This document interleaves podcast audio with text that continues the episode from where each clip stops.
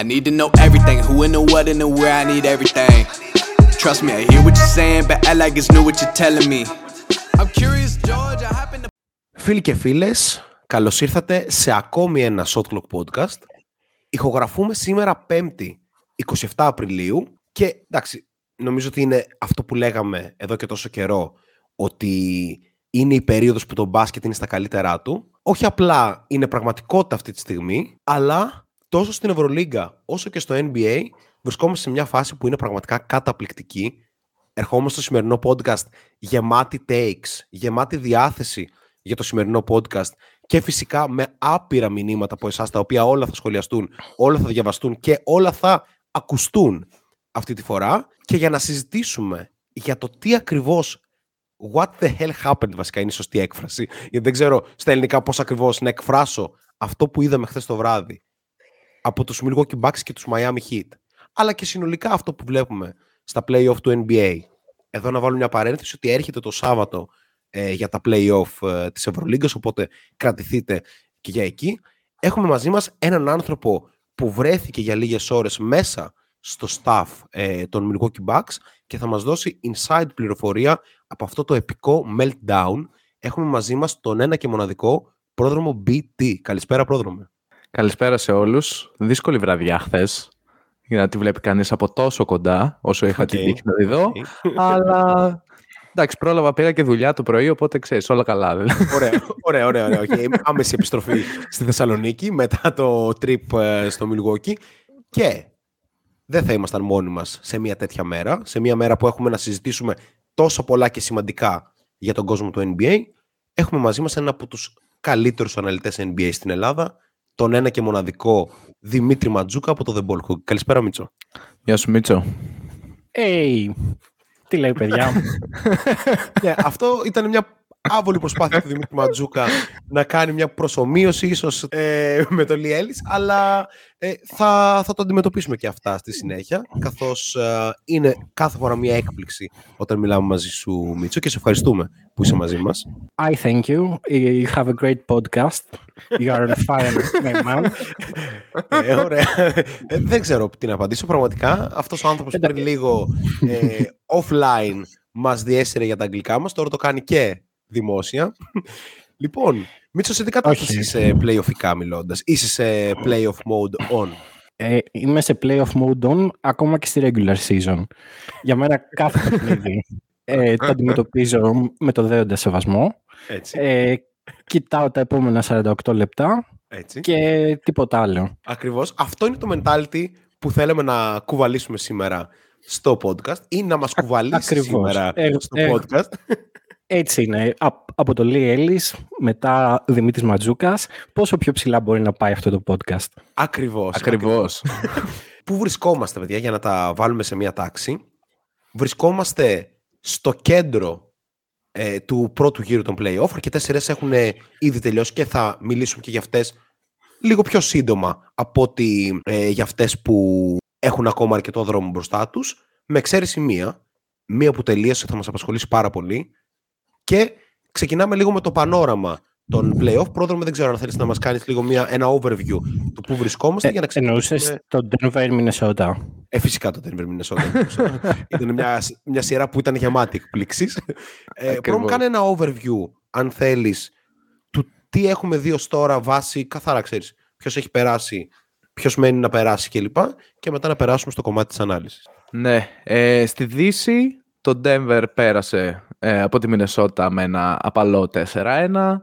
Ε, οι Lakers είναι ακόμα στη μάχη με το Memphis, έχασαν χθες, είναι μπροστά 3-2 και υποδέχονται ε, στο Los Angeles ε, νομίζω μεθαύριο. Μετά έχουμε το Golden State με το Sacramento, νίκη χθες για το Golden State, ε, πολύ σοβαρή.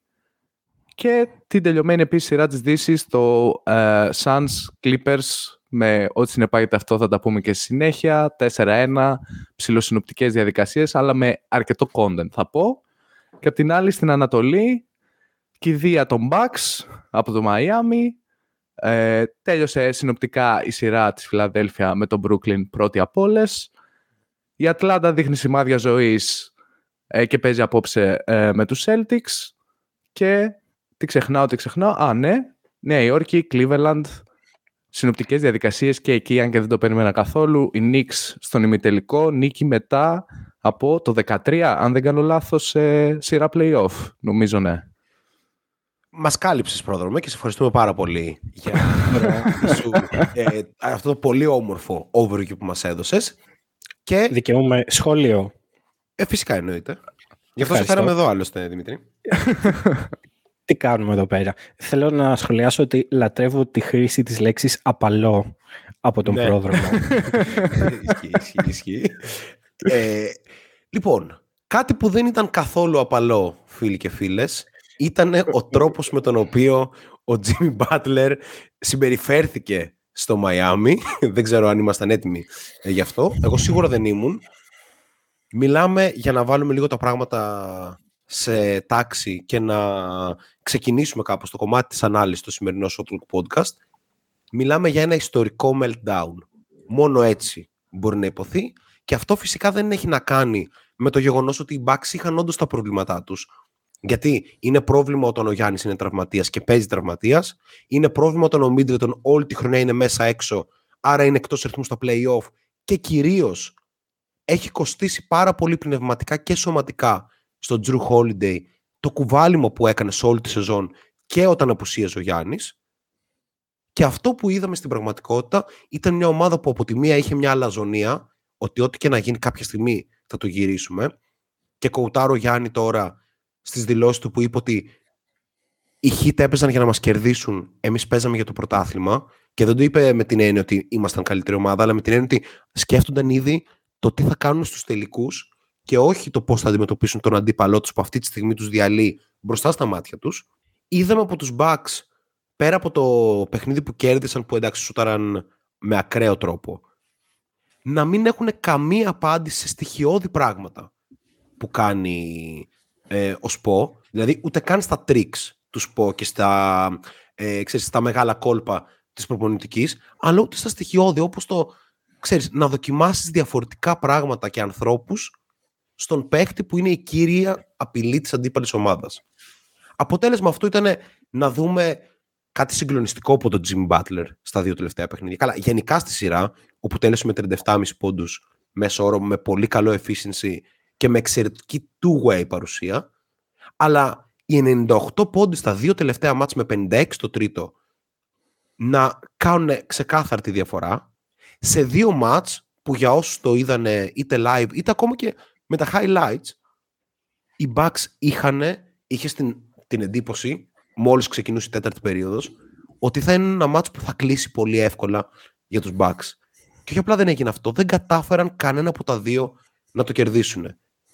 Στο Game 5, ε, που ήταν και το τελευταίο, το Milwaukee ξεκίνησε την τέταρτη περίοδο με 16 πόντους διαφορά. Όταν είσαι μια ομάδα με τόσο star, με τέτοια εμπειρία, με τόσο έμπειρο προπονητή και ξεκινάς με 16 πόντους διαφορά στην τέταρτη περίοδο σε ένα μάτς που πρέπει να πάρεις, θα πρέπει αυτό το μάτς ε, να το πάρεις.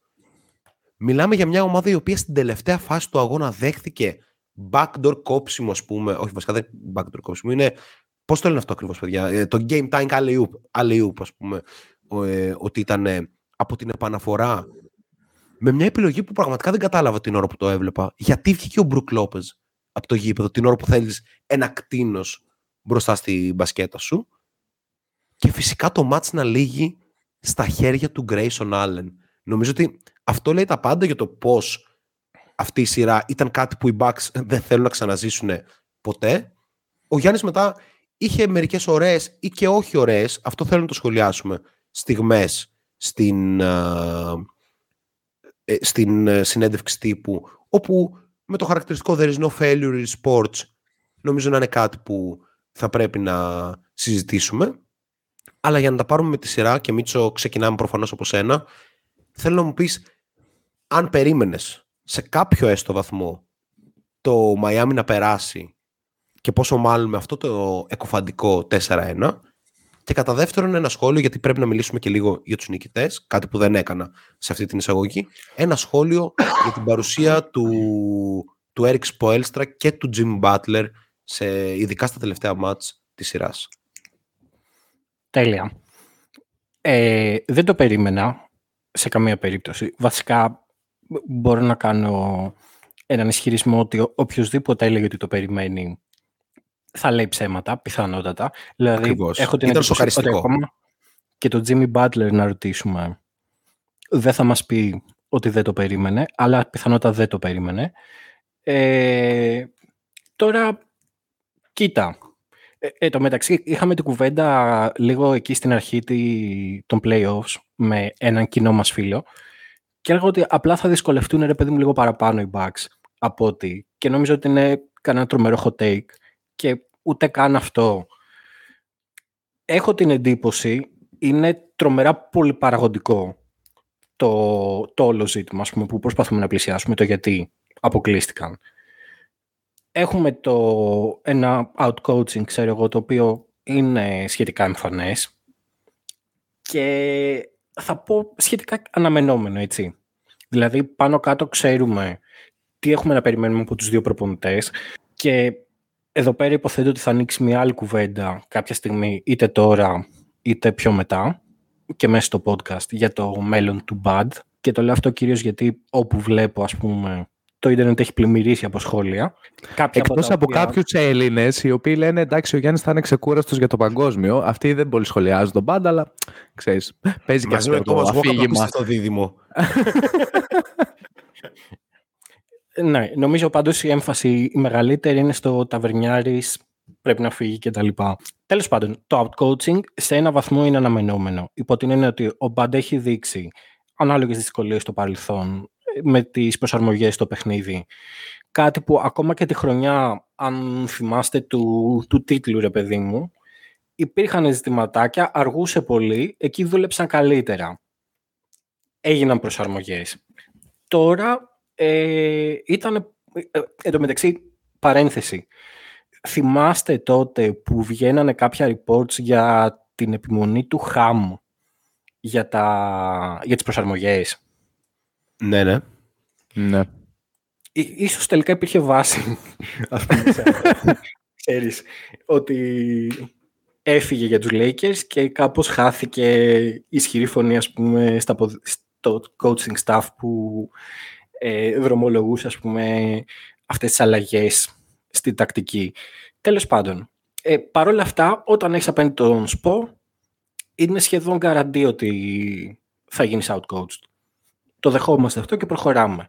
Δεν αρκεί αυτό. Δηλαδή, η διαφορά στο υλικό είναι τόσο τεράστια που δεν θα έπρεπε να κάνουμε αυτή τη συζήτηση αυτή τη στιγμή. Νομίζω είναι ψηλοεμφανές αυτό. Πόσο μάλλον από τη στιγμή που έφυγε και ο Χείρο, που ήταν η, η νούμερο 2 ας πούμε αιχμή του Μαϊάμι, όταν έφυγε ο Χείρο, εγώ ανακουφίστηκα. Ακόμα και που με το δεδομένο επειδή μου ότι ο Γιάννης κάτι θα είχανε, ε, δεν, δεν μπορούσα να δω πώς αυτή η ομάδα ας πούμε, θα μπορούσε να ε- επιτεθεί και να παίξει και άμυνα έτσι. Δηλαδή, ο Gabe Vincent είναι και ο Max Truss δεν μπορούν να παίξουν άμυνα. Πήρε χρόνο και σοβαρό ο Duncan Robinson από, από ζόμπι, ας πούμε. Δεν εξηγείται. Δηλαδή, το outcoaching δεν μου φαίνεται ως ε, σοβαρή. Το ότι ο Jimmy, ε, σο- σοβαρή εξήγηση, ότι ο Jimmy έκανε πράγματα τα οποία δεν είναι ρεαλιστικά. Γιατί πολλά από αυτά που έχει κάνει δεν είναι ρεαλιστικά πράγματα. Είναι πράγματα τα οποία, ρε παιδί μου, πώς να σου πω, 100 φορές να τα κάνεις, τις μισές θα τα πετύχεις. Εδώ πέρα του βγαίνανε τα πάντα. Υπάρχει αυτή η διαφορά στο mentality όμως, που την συναντάμε ας πούμε και, στο, και στους Knicks, στο ζευγάρι Knicks Cavs. Διαφορά στο mentality. Μμμ. Για ποιο λόγο δεν ήταν οι Bucks έτοιμοι πνευματικά, που νομίζω ότι κάπου ε- εκεί είναι που πρέπει να εστιάσουμε. Αυτό είναι κάτι που με υπερβαίνει. Δηλαδή, βγάλε όλα τα τακτικά για τα οποία θα συζητήσουμε, ας πούμε, κάπως πιο ε, μεθοδικά, υποθέτω. Αλλά αυτή η διαφορά στο mentality δεν είναι ότι δεν το θέλουν προφανώς έτσι. Οποιοςδήποτε λέει κάτι τέτοιο είναι αστείο. Αλλά δεν υπήρχε καθαρό μυαλό και σε πολλούς. Ο Τζρου έχει, έχει κάνει κακή σειρά, ρε παιδί μου. Έχει κάνει πολύ κακή σειρά. Δηλαδή, ο Butler μπήκε κανονικά στο μυαλό του. Ήταν, ε, για μένα, ας πούμε, όταν λέγεις για τις στιγμές, η στιγμή που κρατάω είναι ο Butler, ενώ είναι πίσω, η ομάδα χτες, δεν θυμάμαι τώρα σε ποιο λεπτό, αλλά είναι ακόμα, ρε παιδί μου, 6-8 πόντους πίσω. Και γυρνάει έτσι με φανατισμό στον Τζρου και του λέει «Ε, I own you. Ναι, ναι, ναι. Ήτανε, που και του κάνει και stare down εκείνη τη στιγμή. Ισχύει. Είναι πάρα πολύ σημαντικό το στοιχείο της πνευματικής ανετοιμότητας των Bucks και γίνεται ακόμη πιο περίεργο σε αυτή τη συζήτηση αν σκεφτούμε ότι μιλάμε για μια ομάδα που έχει πάρει πρωτάθλημα. Ε, φίλε, μιλάμε για ομάδα που είναι 35 χρονών μέσω όρο, ξέρω εγώ. Ναι, Δηλαδή, ναι, ναι. έχει 30,7 πρώτη στη Λίγκα, ναι. είναι πιο μεγάλη, είναι πιο εμπειρία, ας πούμε. Δεν δικαιολογείται αυτό. Πολλές κακές λάθος αποφάσεις ε, και ήταν και από όλους, έτσι. Α, και το coaching staff και ο Γιάννης, ρε παιδί μου, ήταν θολωμένος. Το τέταρτο δο- ε, δωδεκάλεπτο ήταν πολύ κακό. Δεν ξέρω. Ε, δηλαδή, πασχίζω πραγματικά. Έχω πάρα πολλά πράγματα, ας πούμε, που σκέφτομαι, αλλά δεν. Δεν ξέρω. Το 65% true shooting του Butler. Είναι ασύλληπτο. Σειρά. Με, είναι, ρε παιδί μου, το, το 60 αυτό το 65 δεν εξηγείται. Όταν είσαι παίκτης ο οποίος παίρνει τόσο πολύ βάρος, ας πούμε. Εν τω μεταξύ, κοιτούσα τα νούμερα. Ο Γιάννης έχει μεγαλύτερο usage από τον Butler. Έχει μεγαλύτερο usage από έναν παίκτη ο οποίος έβαλε 40 πόντους μέσω όρο. πολλά πράγματα δεν εξηγούνται και πάμε να τα πιάσουμε λίγο ένα-ένα. Είναι ξεκάθαρο για μένα ότι αυτό που είπαμε με το πνευματικό κομμάτι ισχύει και εντάξει, πρά- πράγματα που είδαμε δεν πιστεύαμε ποτέ ότι θα τα δούμε όπως το 56% σε contested threes από το Miami. Πρόδρομε. Ε, δεν περίμενα ποτέ να δω ότι μια ομάδα που κλείνει ένα αγώνα απέναντι στους Bucks που οι Bucks πρέπει να το πάρουν πάση θυσία και η πεντάδα αυτής της ομάδας είναι Jim Butler, Sin, Cody Zeller, Gabe Vincent. Ακούστε λίγο για ποιους παίκτες μιλάμε. Max Struz και Martin πήρε σχετικά άνετα την, την παράταση. Δηλαδή οι Bucks φαίνονταν λίγο ότι δεν το έχουμε. Ενώ αντίθετα, ξέρεις, ειδικά εκεί που ο Cody Zeller σε ένα ε, baseline ε, play κόβει στην πλάτη του Brook Lopez και απλά καρφώνει σαν να είναι τίποτα, είναι ένα στιγμή που σου λέει ότι αυτοί οι παίκτες είναι έτοιμοι να παίξουν και οι άλλοι όχι. Θεωρώ ότι στο ύψος των περιστάσεων από το Milwaukee στάθηκε μόνο ο Brook σε όλη τη σειρά. Παρότι έγινε κακή διαχείριση και αυτού νου. Το 65% του shooting του Butler δεν είναι μόνο λόγω φορτίου απίστευτο, αλλά είναι και λόγω play style του Jimmy. Δηλαδή, σκεφτείτε σε αυτό το κομμάτι πόσα από τα shoot που βάζει ο Butler είναι contested τους. Έτσι.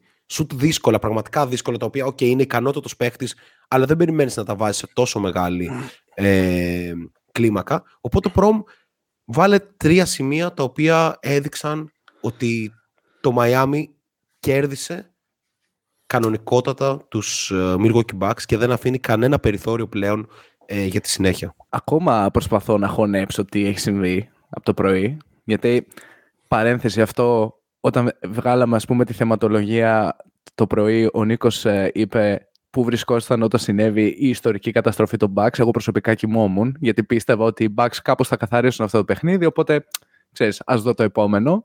Δεν θα έχω την τύχη τελικά. Ε, είναι πάρα πολλά τα περίεργα, τα οποία μπορεί κανείς να δει και με το μάτι και από analytics. Για παράδειγμα, οι Bucks ήταν, είναι πρώτοι από τις ομάδες στο play-off του, ε, της 16 σε defended field goal percentage ενώ είναι τελευταίοι σε field goal percentage και παρόλα αυτά μιλάμε για ένα ακραίο efficiency όχι μόνο του Butler. Συνολικά, ας πούμε, το Miami. Δηλαδή, το ότι ξαφνικά ο Gabe Vincent που μου θύμισε ο Νίκος, νομίζω μαζί το λέγαμε, Νίκο, αν δεν κάνω λάθος, ότι ήταν αλλαγή του Isaiah Cannon κάποτε. Δεν μπορείς, δεν θα μπορούσες να το λες με κάποιον άλλον αυτό. δηλαδή, δεν ήταν αλλαγή του Isaiah Cannon. Μοιράζονταν μαζί το backcourt στους Stockton Kings το 2020. Αυτό. Στο 2020. Μιλάμε πο- για πολύ πρόσφατα. Αδιανόητο. Ε, Ο, ο Vincent λοιπόν να τελειώνει τη σειρά με 13 πόντους, 5 assist. Ok. Ο Bam που χθες ήταν πραγματικά πολύ καλός και κάπως είχε λείψει αυτό, το πώς μπορεί να κάνει facilitate μια ολόκληρη επίθεση ώρες-ώρες. Για τον Butler δεν ξέρω τι άλλο μπορούμε να πούμε. Οπότε αν έπρεπε να βάλω τρία σημεία, το νούμερο ένα θα ήταν το post shot making του Miami, το οποίο για μένα είναι κάπως... Θα μπορούσα να πω στα όρια του στατιστικού λάθους, αλλά είναι πέντε παιχνίδια, οπότε δεν μπορώ ακριβώς να το ισχυριστώ. Το πώς ωστόσο έκοψε ουσιαστικά όλο το transition παιχνίδι των Bucks, το οποίο είναι ένα μεγάλο κομμάτι και του τον ατού, ας πούμε, που έχει ο Γιάννης και το πώς ανθίζει ε, σε αυτή τη συνθήκη. Νούμερο 2, σκληρό outcoaching. Δηλαδή, οκ, όπως είπε ο Μαντζού, περιμέναμε κάπως τις καθυστερήσεις του Bud σε αυτά που βλέπει και στις αλλαγές τις οποίες κάνει, αλλά όχι αυτού του επίπεδου πράγματα. Όχι 10-12-0 σερί για να πάρω ένα time out σε ένα παιχνίδι το οποίο κρίνει τη χρονιά μου. Δεν μπορώ να καταλάβω με έναν τρόπο το γιατί, ας πούμε, ο Τζεβόν Κάρτερ που έκανε μια πολύ solid σεζόν δεν τον είδαμε σχεδόν στο παρκέ. Δεν μπορώ να καταλάβω ακόμα και την επιλογή ο Γιάννης να μαρκάρει τον Butler ακριβώς. Γιατί ο Γιάννης δεν έγινε πεντάρι στο πειραματικά. Κάτι, οτιδήποτε. Και νούμερο τρία, νομίζω είναι το motor, το πιο underrated skill στο μπάσκετ, το οποίο το λέμε και το ξαναλέμε, αλλά αργούμε ίσως να το μάθουμε σε εισαγωγικά. Γιατί πραγματικά το Miami τελείωσε τη σειρά όντας, όχι μόνο στη σειρά, ενώ και συνολικά στα play-off από τις ομάδες που ε, είναι, πρώτος σε deflections, πρώτος σε charges ε, υπέρ του, πρώτος σε loose balls recovered. Και πρώτος σε screen assist points, αλλά αυτό είναι μεγάλο κομμάτι και του Butler, ας πούμε. Ναι. Νομίζω αυτά τα τρία ήταν κάπως καταδικαστικά. Βασικά τα screen, assist στη συγκεκριμένη, τα screen assist στη συγκεκριμένη σειρά δεν έχουν ιδιαίτερο νόημα. Υπό την έννοια ότι ναι, ναι, ναι. απλά ο Jimmy έπαιρνε ένα screen και μετά έκανε ό,τι γούσταρα απέναντι στον αντίπαλο που έβρισκε μπροστά του ή τον κανένα αντίπαλο γιατί οι Bucks επέμεναν στην drop coverage ασταμάτα παρότι ο Butler από ένα σημείο και μετά έκανε προπόνηση. Τρία σημεία τα οποία ήταν για μένα έτσι λίγο shocking σε κάθε έκφανση μπασκετικά αν το δούμε. Πρώτον, το shot making των ε, hit που όντως είναι εξωπραγματικό οφείλεται σε τεράστιο βαθμό στην άμυνα των Bucks. Οφείλεται σε μια άμυνα η οποία επιδίωξε να δώσει το shoot σε αυτή την ομάδα ακόμη και όταν αυτή η ομάδα είχε βρει τελείως ρυθμό. Που πρέπει να αντιλαμβανόμαστε ότι ναι, πάντα λέμε ότι δεν θα συνεχίσει μια ομάδα να στάρει τόσο καλά, αλλά όταν μια ομάδα το θέλει τόσο πολύ όσο το ήθελε το Μαϊάμι, είναι και το ζήτημα του ρυθμού ότι τελικά μέσα από αυτό θρέφονται και μέσα από αυτό αναπτύσσουν όλο το παιχνίδι τους. Δεύτερον, η μηδενική προσαρμογή πάνω στον Jim Butler και χαρακτηριστικά όταν έχεις εμπειρία από τους Heat. Δηλαδή, δύο χρόνια πριν, ο Butler τέλειωσε σειρά με τους ε, Bucks με 13 πόντους μεσόωρο, με το Γιάννη πάνω του σε όλη τη σειρά. Είχες ένα οδηγό για το τι να κάνεις. Απλά βάλε έναν πολύ ψηλότερο παίχτη πάνω του που μπορεί κάπως να τον ακολουθήσει στα πόδια. Και αν το κάνεις αυτό, σίγουρα ο Μπάτλερ δεν θα βάζει όλα αυτά τα απίστευτα κρεμασμένα σουτ στα οποία είναι ικανότατος. Αυτά τα δύο στοιχεία για μένα είναι σοκαριστικά γιατί ήταν δύο πολύ εύκολοι τρόποι να αντιμετωπίσει το Μαϊάμι σε αυτό που έκανε. Μπορεί να σου δίνει μετά κάτι άλλο, έτσι.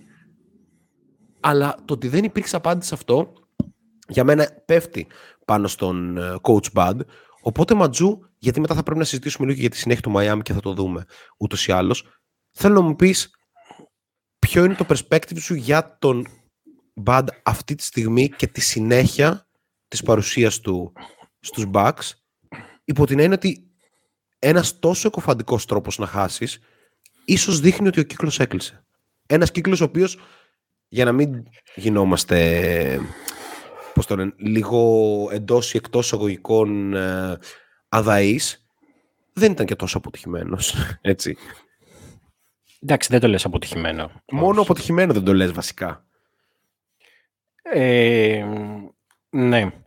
Πριν πω για το BAD, ένα νούμερο, 93% είναι, είναι το true shooting του Duncan Robinson στη σειρά. Καλά, ναι. Αδιανόητο είναι αυτό. 82% νομίζω για τρεις. Νομίζω κάτι τέτοιο. 74 είχε okay. για τρεις.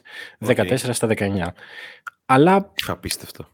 Είναι απίστευτο. Δηλαδή και ελεύθερος ξερονοστάρι που εντάξει, η αλήθεια είναι ότι πολλά από αυτά ήταν ψηλοελεύθερα. Αλλά τέλος πάντων, κάτι θα έπρεπε να χάσει. Το 45% του Butler στο τρίποντο δεν εξηγείται. Ο Butler δεν είναι καλός στο τριών πόντων. Ε, ψιλοκοιμήθηκε ο Θεός. Ψιλοκοιμήθηκε ρε παιδί μου. Δεν είναι δικαιολογία. Ε, τι κάνεις με το bad. Η αλήθεια είναι ότι επειδή προφανώς ρε παιδί μου ήξερα ότι θα ανακύψει αυτό το ζήτημα στο podcast εδώ και επειδή όλος ο κόσμος γι' αυτό συζητάει, ακόμα και τα ελληνικά site ασχολούνται με το αν πρέπει να φύγει ο Bud ή όχι, ε, το σκεφτόμουν όλη μέρα, δεν έχω καταλήξει ακριβώς. Θα πω δύο πραγματάκια. Ο Bud είναι επί της αρχής ένας προπονητής ο οποίος χτίζει ομάδες. Και αυτό το έκανε συγκλονιστικά στην Ατλάντα με ένα πολύ χειρότερο κορμό που είχε Tig, DeMar Carroll, ε, τον Millsap, τον Horford βεβαίως, okay, και τον Corver. Αυτή ήταν η πεντάδα. Αυτή η συγκλονιστική πεντάδα που είχε βγει όλοι αν θυμάστε όπως ήταν. Πάρτε ήταν και στο Star Game, ξέρω εγώ. Ε, απίστευτο ήταν αυτό, απίστευτο. Απίστευτο, ναι. Βασικά, ένας από αυτό, ο Corver παίζει να μην είχε πάει, αλλά τέλος πάντων δεν έχει σημασία. Ε, τρομερό χτίσιμο ομάδας. Το ίδιο πάνω κάτω έκανε και στο Milwaukee. Πρέπει να χρεωθεί ότι πήρε μια ομάδα η οποία ήταν με έναν τρόπο χτισμένη από τον Κίντρε, παιδί μου, που ήταν προκάτοχος και τέριαξε τα κομμάτια σωστά ώστε να μπορέσει να προκύψει αυτή η μηχανή που ισοπαίδωσε τα πάντα σε regular season κυρίως και με λίγο τύχη παραπάνω θα μπορούσε να έχει και κάτι άλλο ένα τίτλο πούμε ενδεχομένως. Π.χ. γόνατο Μίτλετον ξέρω εγώ. Ε, όχι γόνατο, τι, δεν θυμάμαι τι έπαθε, τέλος πάντων. Ε, είναι ζόρι, είναι ζόρι, γιατί πρέπει να αφήσεις κάπως αυτόν ο οποίος σε έφτιαξε σε ένα πολύ μεγάλο βαθμό. Ε, η αλήθεια είναι ότι στερεί, ρε παιδί μου, στερεί στο, στο management των παιχνιδιών. Και αυτό είναι κάτι που στην ουσία πρέπει να απαντήσεις. Και το ερώτημα το οποίο ανακύπτει και αυτό είναι το πιο σημαντικό που πρέπει να δούμε είναι έχουν κάπως οι bugs δομήσει μια ταυτότητα τόσο ισχυρή όπου αυτό που χρειάζονται απλά είναι ένας καλύτερος κουμανταδόρος στις κρίσιμες στιγμές. Γιατί υπάρχει σοβαρή περίπτωση, ρε παιδί μου, αν έρθει ένας προπονητής με προσωπικότητα, να γκρεμίσει βασικές αρχές αυτού του δημιουργήματος. Το οποίο είναι κάτι που θέλουμε ή όχι. Δεν νομίζω ότι η Bucks είναι ομάδα regular season μόνο. Αυτό το απέδειξαν σε ένα βαθμό, παίρνοντας και το τίτλο, ας πούμε. Αλλά η αλήθεια είναι ότι βρωμάνε λίγο αρκετά από αυτό. Και αν πρέπει να το κάνεις, αν πρέπει κάπως να προδώσεις ας πούμε, αυτή την αρχή, θα πρέπει να είσαι πολύ σίγουρος για αυτό που έρχεται. Ότι θα μπορέσει να κρατήσει αυτά τα σημεία τα οποία έχουν τόσο πολύ εισαγάγει ας πούμε, στο DNA της ομάδας που την κάνει αυτό που την κάνει, αλλά θα μπορέσει να την πάει ένα βήμα παραπάνω. Οπότε, ποιος είναι ο επόμενος; Είναι ένας προπονητής που μπορεί να το κάνει αυτό; Για να απαντήσεις πάντα, θεωρώ, σε ένα ερώτημα, ας πούμε, πρέπει να αλλάξει ο προπονητής, είναι να το δούμε ποιος θα έρθει όμως. Υπάρχουν δύο-τρεις στη λίστα, θα λέγαμε, Ματζού, που τα μίδια προφανώς αυτή τη στιγμή πετάνε ονόματα προπονητών και το όνομα του Λίλαρντ. Έτσι, δεν υπάρχει καμία, καμία ψυχολογία αυτή τη στιγμή. Έχουν βγει οι φανέλες ε, του Λίλαρντ στο Milwaukee. Συνέχισε, Ματζού. Πώς να έρθει ο Λίλαρντ στο Milwaukee, ναι. Είναι ένα ερώτημα, ας πούμε. Δεν έχουν κάτι να δώσουν. Ε. Δώσαν, ας πούμε, πέντε πίξ βιταγύρου για τον Crowder. Ε, δεν νομίζω ότι έχουν μείνει πολλά, ας πούμε. Τέλος πάντων, ε, καλά, έχουμε μια μεγάλη δυναμία σε ένα από τα ονόματα που ακούγονται, στον Άτκινσον, που δεν είμαι σίγουρος ότι θα μπορούσε να κάνει. Υπάρχει εδώ πέρα. Ο Άτκινσον ήταν ο προπονητής που έκανε τον Λόπε, τον Σέντερ που είναι σήμερα, έτσι. Που τον είχε πάρει στου Nets και του πάρει ένα στάρι. Κάτι πολύ βασικό. Και νομίζω ότι υπάρχει μια παραδοχή εδώ πέρα ότι οι Bucks για να μπορέσουν να προχωρήσουν προς οποιαδήποτε ρε παιδί μου κατεύθυνση ας πούμε, το βασικό που χρειάζονται είναι να μείνει ο Λόπες ή να αντικατασταθεί με έναν άλλον ψηλό που μπορεί να σουτάρει. Που όμως ποιος είναι αυτός; Θεωρώ ότι ο Άτκινσον νομίζω ως assistant coach τότε στους, uh, στους Nets είχε παίξει ρόλο στην αρχή της δημιουργίας του νέου Μπρουκ Λόπεζ, ας πούμε. Αλλά θεωρώ ότι τα credits για αυτό που είναι ο Μπρουκ Λόπεζ σήμερα πρέπει να ανήκουν περισσότερο προπονητικά στον Bad. Ναι, ναι, την έννοια ότι το εξέλιξε σε απίστευτο βαθμό και θα ήθελα λίγο να σταθώ σε αυτό από τη μεριά μου ότι ο Bad, ακριβώς αυτό που είπες, χτίζει ομάδες και γεννάει και παίχτες. Και πρέπει να το δούμε λίγο και από την πλευρά του Ντοκούμπο αυτό, γιατί το ξεχνάμε πάρα πολύ εύκολα δεν ήταν αυτός ο παίχτη. Ο Γιάννης ήταν ένας παίχτη επίπεδο All-Star πριν πάει ο Μπαντ στο Milwaukee. Ο Μπαντ έκανε το Γιάννη, όχι έκανε, έπαιξε καθοριστικό ρόλο για το να γίνει ο Γιάννης Αντοκούμπο αυτό που είναι αυτή τη στιγμή με potential να είναι ένας από τους καλύτερους παίκτες όλων των εποχών, από τους πολύ πολύ καλύτερους παίκτες όλων ε, των εποχών. Απλά, όντως η αδυναμία του αυτή τη στιγμή φάνηκε ξεκάθαρα και βασικά οι Bucks εξαιτίας του φάνηκαν αβοήθητοι σε μια σειρά που ήταν ε, του χεριού τους. Προμ, θα πω ένα hot take. να, να ρωτήσω κάτι. Ναι. Έχουμε ε, κάτι που νομίζω ότι γενικά ε, δεν υπάρχει πολύ στην κουβέντα εκεί έξω. Έχουμε καταλάβει ή τουλάχιστον πόσο εγώ το νιώθω. Πόσο δύσκολο είναι να χτίσει μια ομάδα γύρω από το Γιάννη και πόσο δύσκολο διαχειρίσιμος ας πούμε είναι ένας παίκτης σαν το Γιάννη. Είναι προφανώς τέρας, είναι καταπληκτικός παίκτης, είναι συγκλονιστικός MVP, όλα αυτά ξέρω εγώ. Αλλά έχει τόσες ιδιαιτερότητες στο παιχνίδι του που δεν είναι εύκολο να διαχειριστείς αυτή την κατάσταση. Και αντίθετα είναι σε μάτσο όπως είναι σημαντικά αυτά playoffs με πάρα πολλές προσαρμογές όπου όλη η ομάδα η αντίπαλη είναι έτοιμη να πέσει πάνω του ε, δεν είναι κάτι τόσο εύκολα διαχειρίσιμο. Δηλαδή η αντίληψη έχω τον καλύτερο παίκτη στον κόσμο θα έπρεπε να κουβαλήσει είναι λίγο αστείο. Φάουλ, ναι. ναι. Βέβαια, Συμφωνώ. η άποψή μου είναι ότι οι Bucks έχουν φτιάξει μια ομάδα πρωταθλητισμού όλο το ρόστρο από πάνω κάτω το βλέπω σαν ομάδα πρωταθλητισμού. Θεωρώ ότι έχει γίνει μια καλή δουλειά που δεν αξιοποιήθηκε σωστά. Δηλαδή, ακόμη και αν γελάμε λίγο με τη συμπεριφορά του Crowder και λοιπά, σαν παίχτης, είναι ένα πεις πρωταθλητισμού εφόσον είναι ένατος σε μια ομάδα.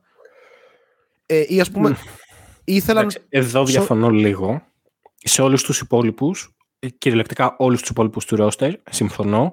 Για τον Crowder θα διαφωνήσω όπως το είχαμε πει και στην trade deadline, ειδικά με τη συνθήκη ότι έχει χάσει και ένα χρόνο μπάσκετ, έτσι.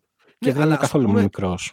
Υπήρχαν και παίκτες εντός του ρόστερ που ήταν πάρα πολύ καλοί και δεν αξιοποιήθηκαν. Α πούμε, πού πήγε ο Κάρτερ που ήταν καταπληκτικός ναι. όλη τη σεζόν, άνευ λόγω και αιτία εξαφανίστηκε ε, από τη σειρά. Και θα ξεκινήσω αυτό το κλείσιμο κύκλου για το οποίο συζητάμε, και αν υπάρχει τελικά, θα ξεκινήσω με ένα hot take το οποίο είναι το εξής, ότι μαζί με τον Bad είναι λίγο πιθανό. Δεν θέλω να το πω γιατί καταρχήν είναι και από τους αγαπημένους μου παίχτες. Αλλά εμένα αυτή η σειρά μου έβγαλε λίγο ότι ο, ο κύκλος και η σεζόν και η σειρά ότι μάλλον έχει κλείσει και ο, και ο κύκλος του Chris Middleton. Ω αυτό που είναι. Ω ο δεύτερος στάρ δίπλα στο Γιάννη. Μπορεί να υπάρξει μια αλλαγή ρόλου κλπ. Αλλά παρότι χθες ήταν πολύ καλός, όλη η σεζόν αυτό το μέσα έξω με τους τραυματισμούς, ε, μία ερχόταν από τον πάγκο, καλά δεν ήξερε και ο Μπάτ τι να κάνει, είχε χάσει την μπάλα από ένα σημείο και μετά. Αλλά ίσως χρειάζεται κάποια άλλη ε, κατάσταση που να μην αδικεί και το Μίτλτον, γιατί είναι πολύ ψηλό επίπεδο παίχτης. Αλλά ναι, αυτό τον κορμό, έτσι όπως, το, έτσι όπως το βλέπω, αυτό τον κορμό δεν νομίζω ότι μπορεί να επιστρέψει ε, για πρωτάθλημα, όχι λόγω της ικανότητάς του που είναι δεδομένη, αλλά λόγω του ότι έζησαν κάτι συγκλονιστικό αυτή τη στιγμή. Το να κάνουν comeback από αυτό θα είναι τεράστιο κατόρθωμα. Πρόμ. Ε, δεν μπορώ να μπω σε αυτό. Ε, μου φαίνεται λίγο περίεργη μια λογική που λέει περνάς κάτι σοκαριστικό. Ναι, καταλαβαίνω το, το optics, το πώς το λες. Αλλά για ένα παίκτη ο οποίος πέρασε τον τραυματισμό που πέρασε και προσπαθεί ακόμα να βρει τα πατήματά του, μου φαίνεται και λίγο άδικο. Okay, ε, ο να ξεκαθαρίσω, δεν μιλάω για να φύγει ο Μίτλτον πάντως. Μιλάω Α, το αυτό κατάλαβα. Κύκλο, όχι, όχι, όχι. Κλείνει ο κύκλος του Chris Middleton ως ο δεύτερος star αυτής της ομάδας. Ότι πρέπει να γίνει, ξέρεις, μια, ένα ναι, ναι, ναι, downgrade ναι, στην ιεραρχία του στο, στο επίπεδο των Bucks. Άλλωστε, με το τεράστιο συμβόλαιό του δεν νομίζω ότι υπάρχει κάποια ομάδα που θέλει το Middleton. Σίγουρα. Γιατί σημαίνει ότι θα τον θέλει για νούμερο ένα επιλογή. Δεν νομίζω κάποια ομάδα ναι. αυτή τη στιγμή να θέλει το Middleton για νούμερο ένα, νούμερο δύο επιλογή.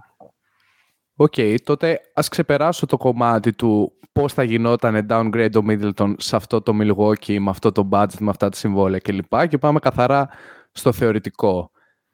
Ε, δηλαδή στο αν θα γινόταν, αν θα ήταν θετικό για τους Bucks με κάποιο τρόπο ή όχι. Νομίζω πάω, θα πάω λίγο με το παραδοσιακό trust the process. Υπό την έννοια ότι οι Bucks έγιναν αυτό που έγιναν και ήταν η ομάδα αυτή που πήρε το πρωτάθλημα με ένα Khris Middleton που ήρθε από το πουθενά σαν παίκτης και έγινε αυτό το οποίο έγινε σαν παίκτης. Και ήταν ο παίκτης των 25 πόντων μέσο όρο, πούμε, στους τελικούς κλπ. Θα μου φανόταν πολύ ξένο με έναν τρόπο η ομάδα να πει ότι ok, okay, καλώς ήσουν ως εδώ, ε, θα μειώσουμε λίγο το ρόλο σου για να τον πάρει ποιος. Αυτό λίγο δεν είναι και με αυτό που είπε ο Μαντζού με το πόσο δύσκολο είναι να χτίσει μια ομάδα γύρω από το Γιάννη. Εμένα η αρχιτεκτονική αυτής της τριάδας μ' αρέσει βέβαια. Νομίζω είναι ένα πολύ καλό δέσιμο. Ε, με έναν τρόπο και αμυντικά και επιθετικά. Και έρχονται προφανώς και άλλα πίσω από γύρω από το πλαισιόν, όπως είναι ο Λόπες που αναλύσατε, όπως είναι ε, ο Πόρτης, ο οποίος έκανε φοβερή χρονιά. Και όλο και ανακαλύπτω επέκτε. Και νομίζω ότι είμαστε λίγο σε μια συνθήκη hot head επειδή ήταν πολύ εκοφαντικό αυτό το οποίο συνέβη. Μου φαίνεται δύσκολο από όλες τις απόψεις ο Μίτλετον να πάρει ένα τέτοιο ρόλο πλέον. Γιατί θα πρέπει να υπάρξει κάποιος άλλος που θα πρέπει να συμπληρώσει το κενό το οποίο θα μείνει και δεν είμαι σίγουρος ότι ούτε αν γίνεται, ούτε αν υπάρχει. Πόσο παραπάνω μπορεί να πάρει ο Holiday σε μια χρονιά που ήδη είπαμε ότι στην πραγματικότητα στη regular με τον Chris Middleton on and off πήρε ένα load το οποίο κάπως αποτυπώνεται το τι του έκανε και στη σειρά με το Miami. Πόσο περισσότερο μπορεί να πάρει ο Γιάννης ακόμα και στην κανονική διάρκεια. Στα play-off πόσο μάλλον γίνεται ακόμα πιο δύσκολο δεδομένου των προσαρμογών. Δεν ξέρω, Ματζού, γνώμη γι' αυτό. Ε, αναρωτιέμαι υπάρχει κάποια ομάδα η οποία ψάχνει απεγνωσμένα εδώ και πολλά χρόνια ένα καλό διαρροτριάρι θεωρώντας ότι αυτό είναι που της λείπει για να κάνει το βήμα παραπάνω και έχει παρελθόν κακοδιαχείρισης όπου θα έδινε 30-35 εκατομμύρια ας πούμε στο Middleton και η απάντηση είναι κατά την άποψή μου υπάρχει και είναι το Portland Οπότε. ναι, αλλά νομίζω αυτό πάει χέρι-χέρι με το να είναι ο Λίλαρντ εκεί. ναι, ναι, βεβαίως. Ε, καλά, εγώ δεν το αγοράζω ρε, το Λίλαρντ στο, στο Milwaukee. Ενώ μου φαίνεται. Όχι ότι δεν θα το ήθελα.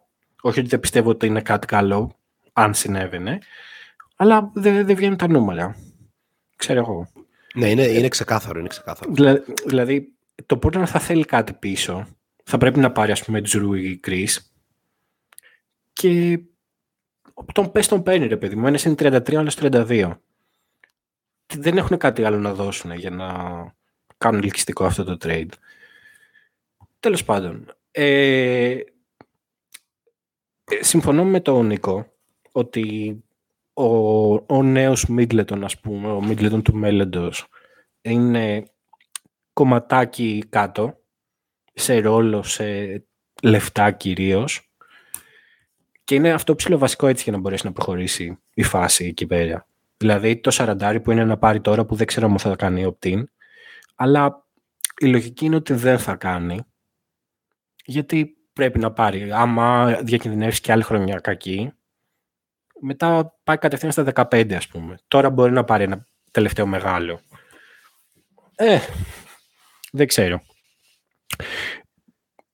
Πιστεύω ότι θα μείνει. Πιστεύω ότι υπάρχει ρε παιδί μου κάπως το δέσιμο και πιστεύω επίσης ότι έχει περάσει ακριβώς ο επαρκής χρόνος από τους ύμνους, ας πούμε, θυμάστε τότε, δεν θυμάμαι ποιοι ήταν αυτοί που τα λέγανε, η, ο Νίλ Μπάρκλι, ξέρω εγώ, ξέρεις, όλο σε αυτό το σύστημα, όπου ήταν ο ήταν ο καλύτερος παίκτης των Bucks στο πρωτάθλημα. Απίστευτο, ε, απίστευτο. Ναι ε, τα οποία σε έναν βαθμό πούμε, θα είχαν φουσκώσει κάπως και τον εγωισμό και το, τις προσδοκίες του για το τι θα έρθει ας πούμε, στο επόμενο συμβόλαιο.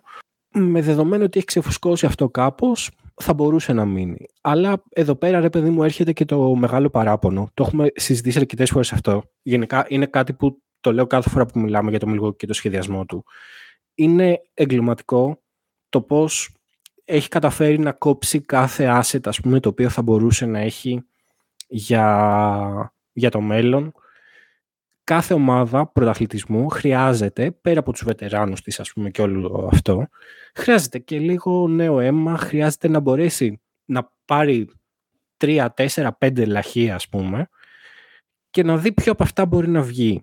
Και το μεγάλο πρόβλημα με τον Bad και τον Horst ας πούμε, γιατί υποθέτω ότι αυτός η συνεννόηση είναι, είναι ότι δεν δώσανε ποτέ τα τελευταία ας πούμε αυτά τρία-τέσσερα χρόνια που το και είναι η ομάδα πρωταθλητισμού που είναι, δεν δώσανε χρόνο σε νέους παίκτες να δουν τι από αυτά μπορεί να βγει.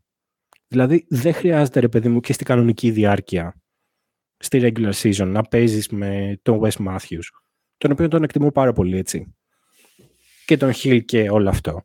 Άσε να παίξει Ο Μαρζόν. Μήπως ο, ο Μπόσαμ, ρε παιδί μου, ήταν ο Νουόρα, ήταν ε, ο Μάμου, ξέρω εγώ. Κάποιος από όλους αυτούς. Δεν έμαθες ποτέ. Δεν ξέρω άμα θα βγει κάποιος από όλους αυτούς να φανεί ότι ήταν. Γιατί ε, έχουν κάνει και αυτή τη διαχείριση με τα PICS, όπου κάποια δικαιολογημένα, κάποια όχι, έχουν βρεθεί χωρίς για πολύ μεγάλο διάστημα. Τα λίγα που έχουν αυτά τα shots, ας πούμε, πρέπει να τα εκμεταλλευτούν και για λόγους, ξέρεις, για το μέλλον, να έχεις φρέσκα πόδια κτλ. Αλλά και για οικονομικούς λόγους. Τα rookie contracts είναι υπερπολίτημα. Και όταν δεν έχεις τα rookie contracts, δεν μπορείς να. Τώρα, ρε παιδί μου, πώς να σου πω, τον έχουν πιει. Δεν γίνεται. Πόσο μάλλον αν είσαι αυτό το market, έτσι. Ναι, ναι, προφανώς αυτό είναι άμεση συνάρτηση. Δηλαδή, το γιατί δεν έχεις καλύτερο παίκτη από τον Grayson Allen. Που λένε πού πας με τον Grayson. Καλά, έχουν γραφτεί τέρατα, ρε παιδί μου που πας με τον Grayson και τον Κόνατον και τον τέτοιο. Που μια χαρά παίχτες είναι για αυτό που κάνουν ας πούμε, και για τα λεφτά που παίρνουν. Ε. Καλά, ειδικά ο Κόνατον είναι αποδεδειγμένος Κόνατον παίκτης παιχταράς, στο υψηλότερο παιχταράς. επίπεδο, έτσι, ναι. Ναι, ναι, ναι, ναι.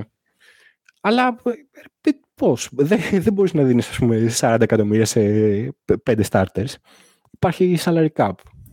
Ναι, και ένα πράγμα που σκεφτόμουν είναι ότι πραγματικά αυτή η ομάδα του Milwaukee, το συγκεκριμένο ρόστερ, όπως το βλέπουμε, έχει τόση εμπειρία και τόση ικανότητα. Και σκεφτόμουν, ξέρω ότι σε πάρα πολλούς θα, θα, θα φανεί έτσι λίγο ξένο και θα πούνε Έλα ρε Τσολόχη, ξέρω εγώ ποιος Dragic ας πούμε τώρα ή κάτι τέτοιο. Αλλά εγώ βλέποντας τη σειρά, έλεγα, ρε φίλε, έχεις τον Dragic, βάλ τον τέσσερα λεπτά μέσα, να δεις αν μπορεί με ένα pick and roll με το Γιάννη να ανοίξει λίγο αυτή την άμυνα. Ενώ ότι Ingles που επίσης έχει ακούσει τα πάντα χωρίς λόγο. Δηλαδή, πραγματικά βρίζονται και παίχτε οι οποίοι δεν έχουν καμία ευθύνη. Ε, αλλά υπάρχει τόση εμπειρία και τόσο μπασκετοσύνη σε αυτό το ρόστερ που ακόμα και με αυτούς τους όρους έπρεπε κάτι να δοκιμαστεί. Έχεις, ξέρω εγώ, έναν από τους καλύτερους pick and roll παίχτες της δεκαετίας στο NBA. Βάλ τον μέσα για 4 λεπτά να δεις αν μπορεί να πληγώσει τους hit με τον τρόπο που σε πολύ μεγαλύτερο βαθμό το είχε κάνει σε σένα πριν ε, δυόμιση χρόνια. Δεν θα, δεν θα ήταν αυτός ο Dragic. Δεν είναι αυτός ο Dragic πλέον, των 22 πόντων μέσω όρο στο playoff. Αλλά βάλ τον μέσα να, για δύο κατοχές. Για ένα ξεκλείδωμα. Έτσι κι αλλιώς η άμυνά σου δεν μπορεί να πάει πολύ χειρότερα από ό,τι πήγαινε. Εν πάση περιπτώσει, για μένα μια πολύ ωραία ε, εκδοχή για το Milwaukee θα είναι να αναλάβει την ομάδα ο Nick Nurse. Γιατί; Γιατί ο Nurse δεν είναι ιδιαίτερα καλός στο να χτίσει κάτι από την αρχή. Θα πάρει κάτι έτοιμο. Αλλά είναι πάρα πολύ καλός στα in-game ε, decisions, στο in-game coaching, το οποίο προμ ίσως είναι κάτι που ξέρεις μπορεί να κάνει διαφορά. Ξεκάθαρα μπορεί να κάνει διαφορά. Βασικά τόση ώρα αυτό συζητάμε, το πώς το in-game coaching δεν μπόρεσε να κάνει οποιαδήποτε διαφορά ε, στη σειρά με το Miami. Μ' αρέσει ο Νέρ σαν επιλογή, τώρα που είναι και διαθέσιμος επιτέλους, αλλά λίγο προβληματίζομαι πάνω σε αυτό το οποίο είπε ο Ματζούκας, το κατά πόσο ο Νέρ σαν προπονητής, οκ, συμφωνώ ότι δεν μπορεί να χτίσει κάτι από το τελείως μηδέν, αλλά το πώς θα κάνει ο ίδιος buy-in σε ένα εντελώς άλλο σύστημα το οποίο είναι και well established. Δηλαδή, οκ, το βλέπω να έρθει, αλλά φαντάζομαι ότι θα του πάρει χρόνο και αυτός ο χρόνος ίσως είναι κάπως κρίσιμος για το Milwaukee. Εγώ θα πήγαινα σίγουρα σε φάση αν δίνουμε λύσεις στο, σε αυτό το οποίο είδαμε. Νομίζω ότι το νούμερο ένα είναι κάποιο τύπου retooling που πατάει και σε αυτό που είπε ο Μαντζούκας. Πρέπει να έρθει νέο αίμα στην ομάδα και δεν εννοώ μόνο απλά νέοι παίκτες, εννοώ και πιο νεαροί παίκτες. Είναι πρόβλημα αυτό αυτή τη στιγμή. Να πω ποια πιστεύω ότι είναι η ιδανική λύση. Βέβαια, δεν είναι ρεαλιστικό. Αλλά αν πηγαίναμε με βάση το ότι θα ήταν το καλύτερο για τους Bucks, νομίζω ότι θα ήταν ε, ο Γιώργος Μπαρτζόκας. Γιατί είναι η καλύτερη λύση για κάθε ομάδα. Έχω μείνει άφωνος. Ε, φίλοι και φίλες, ήταν το σημερινό Shotclock Podcast. Ευχαριστούμε πάρα πολύ τον Δημήτρη Μαντζούκα που ήταν μαζί μας. 46 λεπτά κράτησε σήμερα. Δεν ήταν ακριβώς αυτό που περιμέναμε. Λοιπόν, και κάπως έτσι κλείνουμε το κεφάλαιο να, Milwaukee Bucks. να βάλω ένα τελευταίο. Εννοείται. Γιατί νομίζω δεν το σχολιάσαμε ακριβώς. Μμμ. Ε, τις δηλώσεις Γιάννη, τις οποίες αναφέραμε. Αλλά θα Ναι. ήθελα να ακούσω λίγο το feel σας. Γιατί εγώ μέχρι και πριν ξεκινήσουμε την ηχογράφηση ήμουν πολύ στο μεταίχμιο.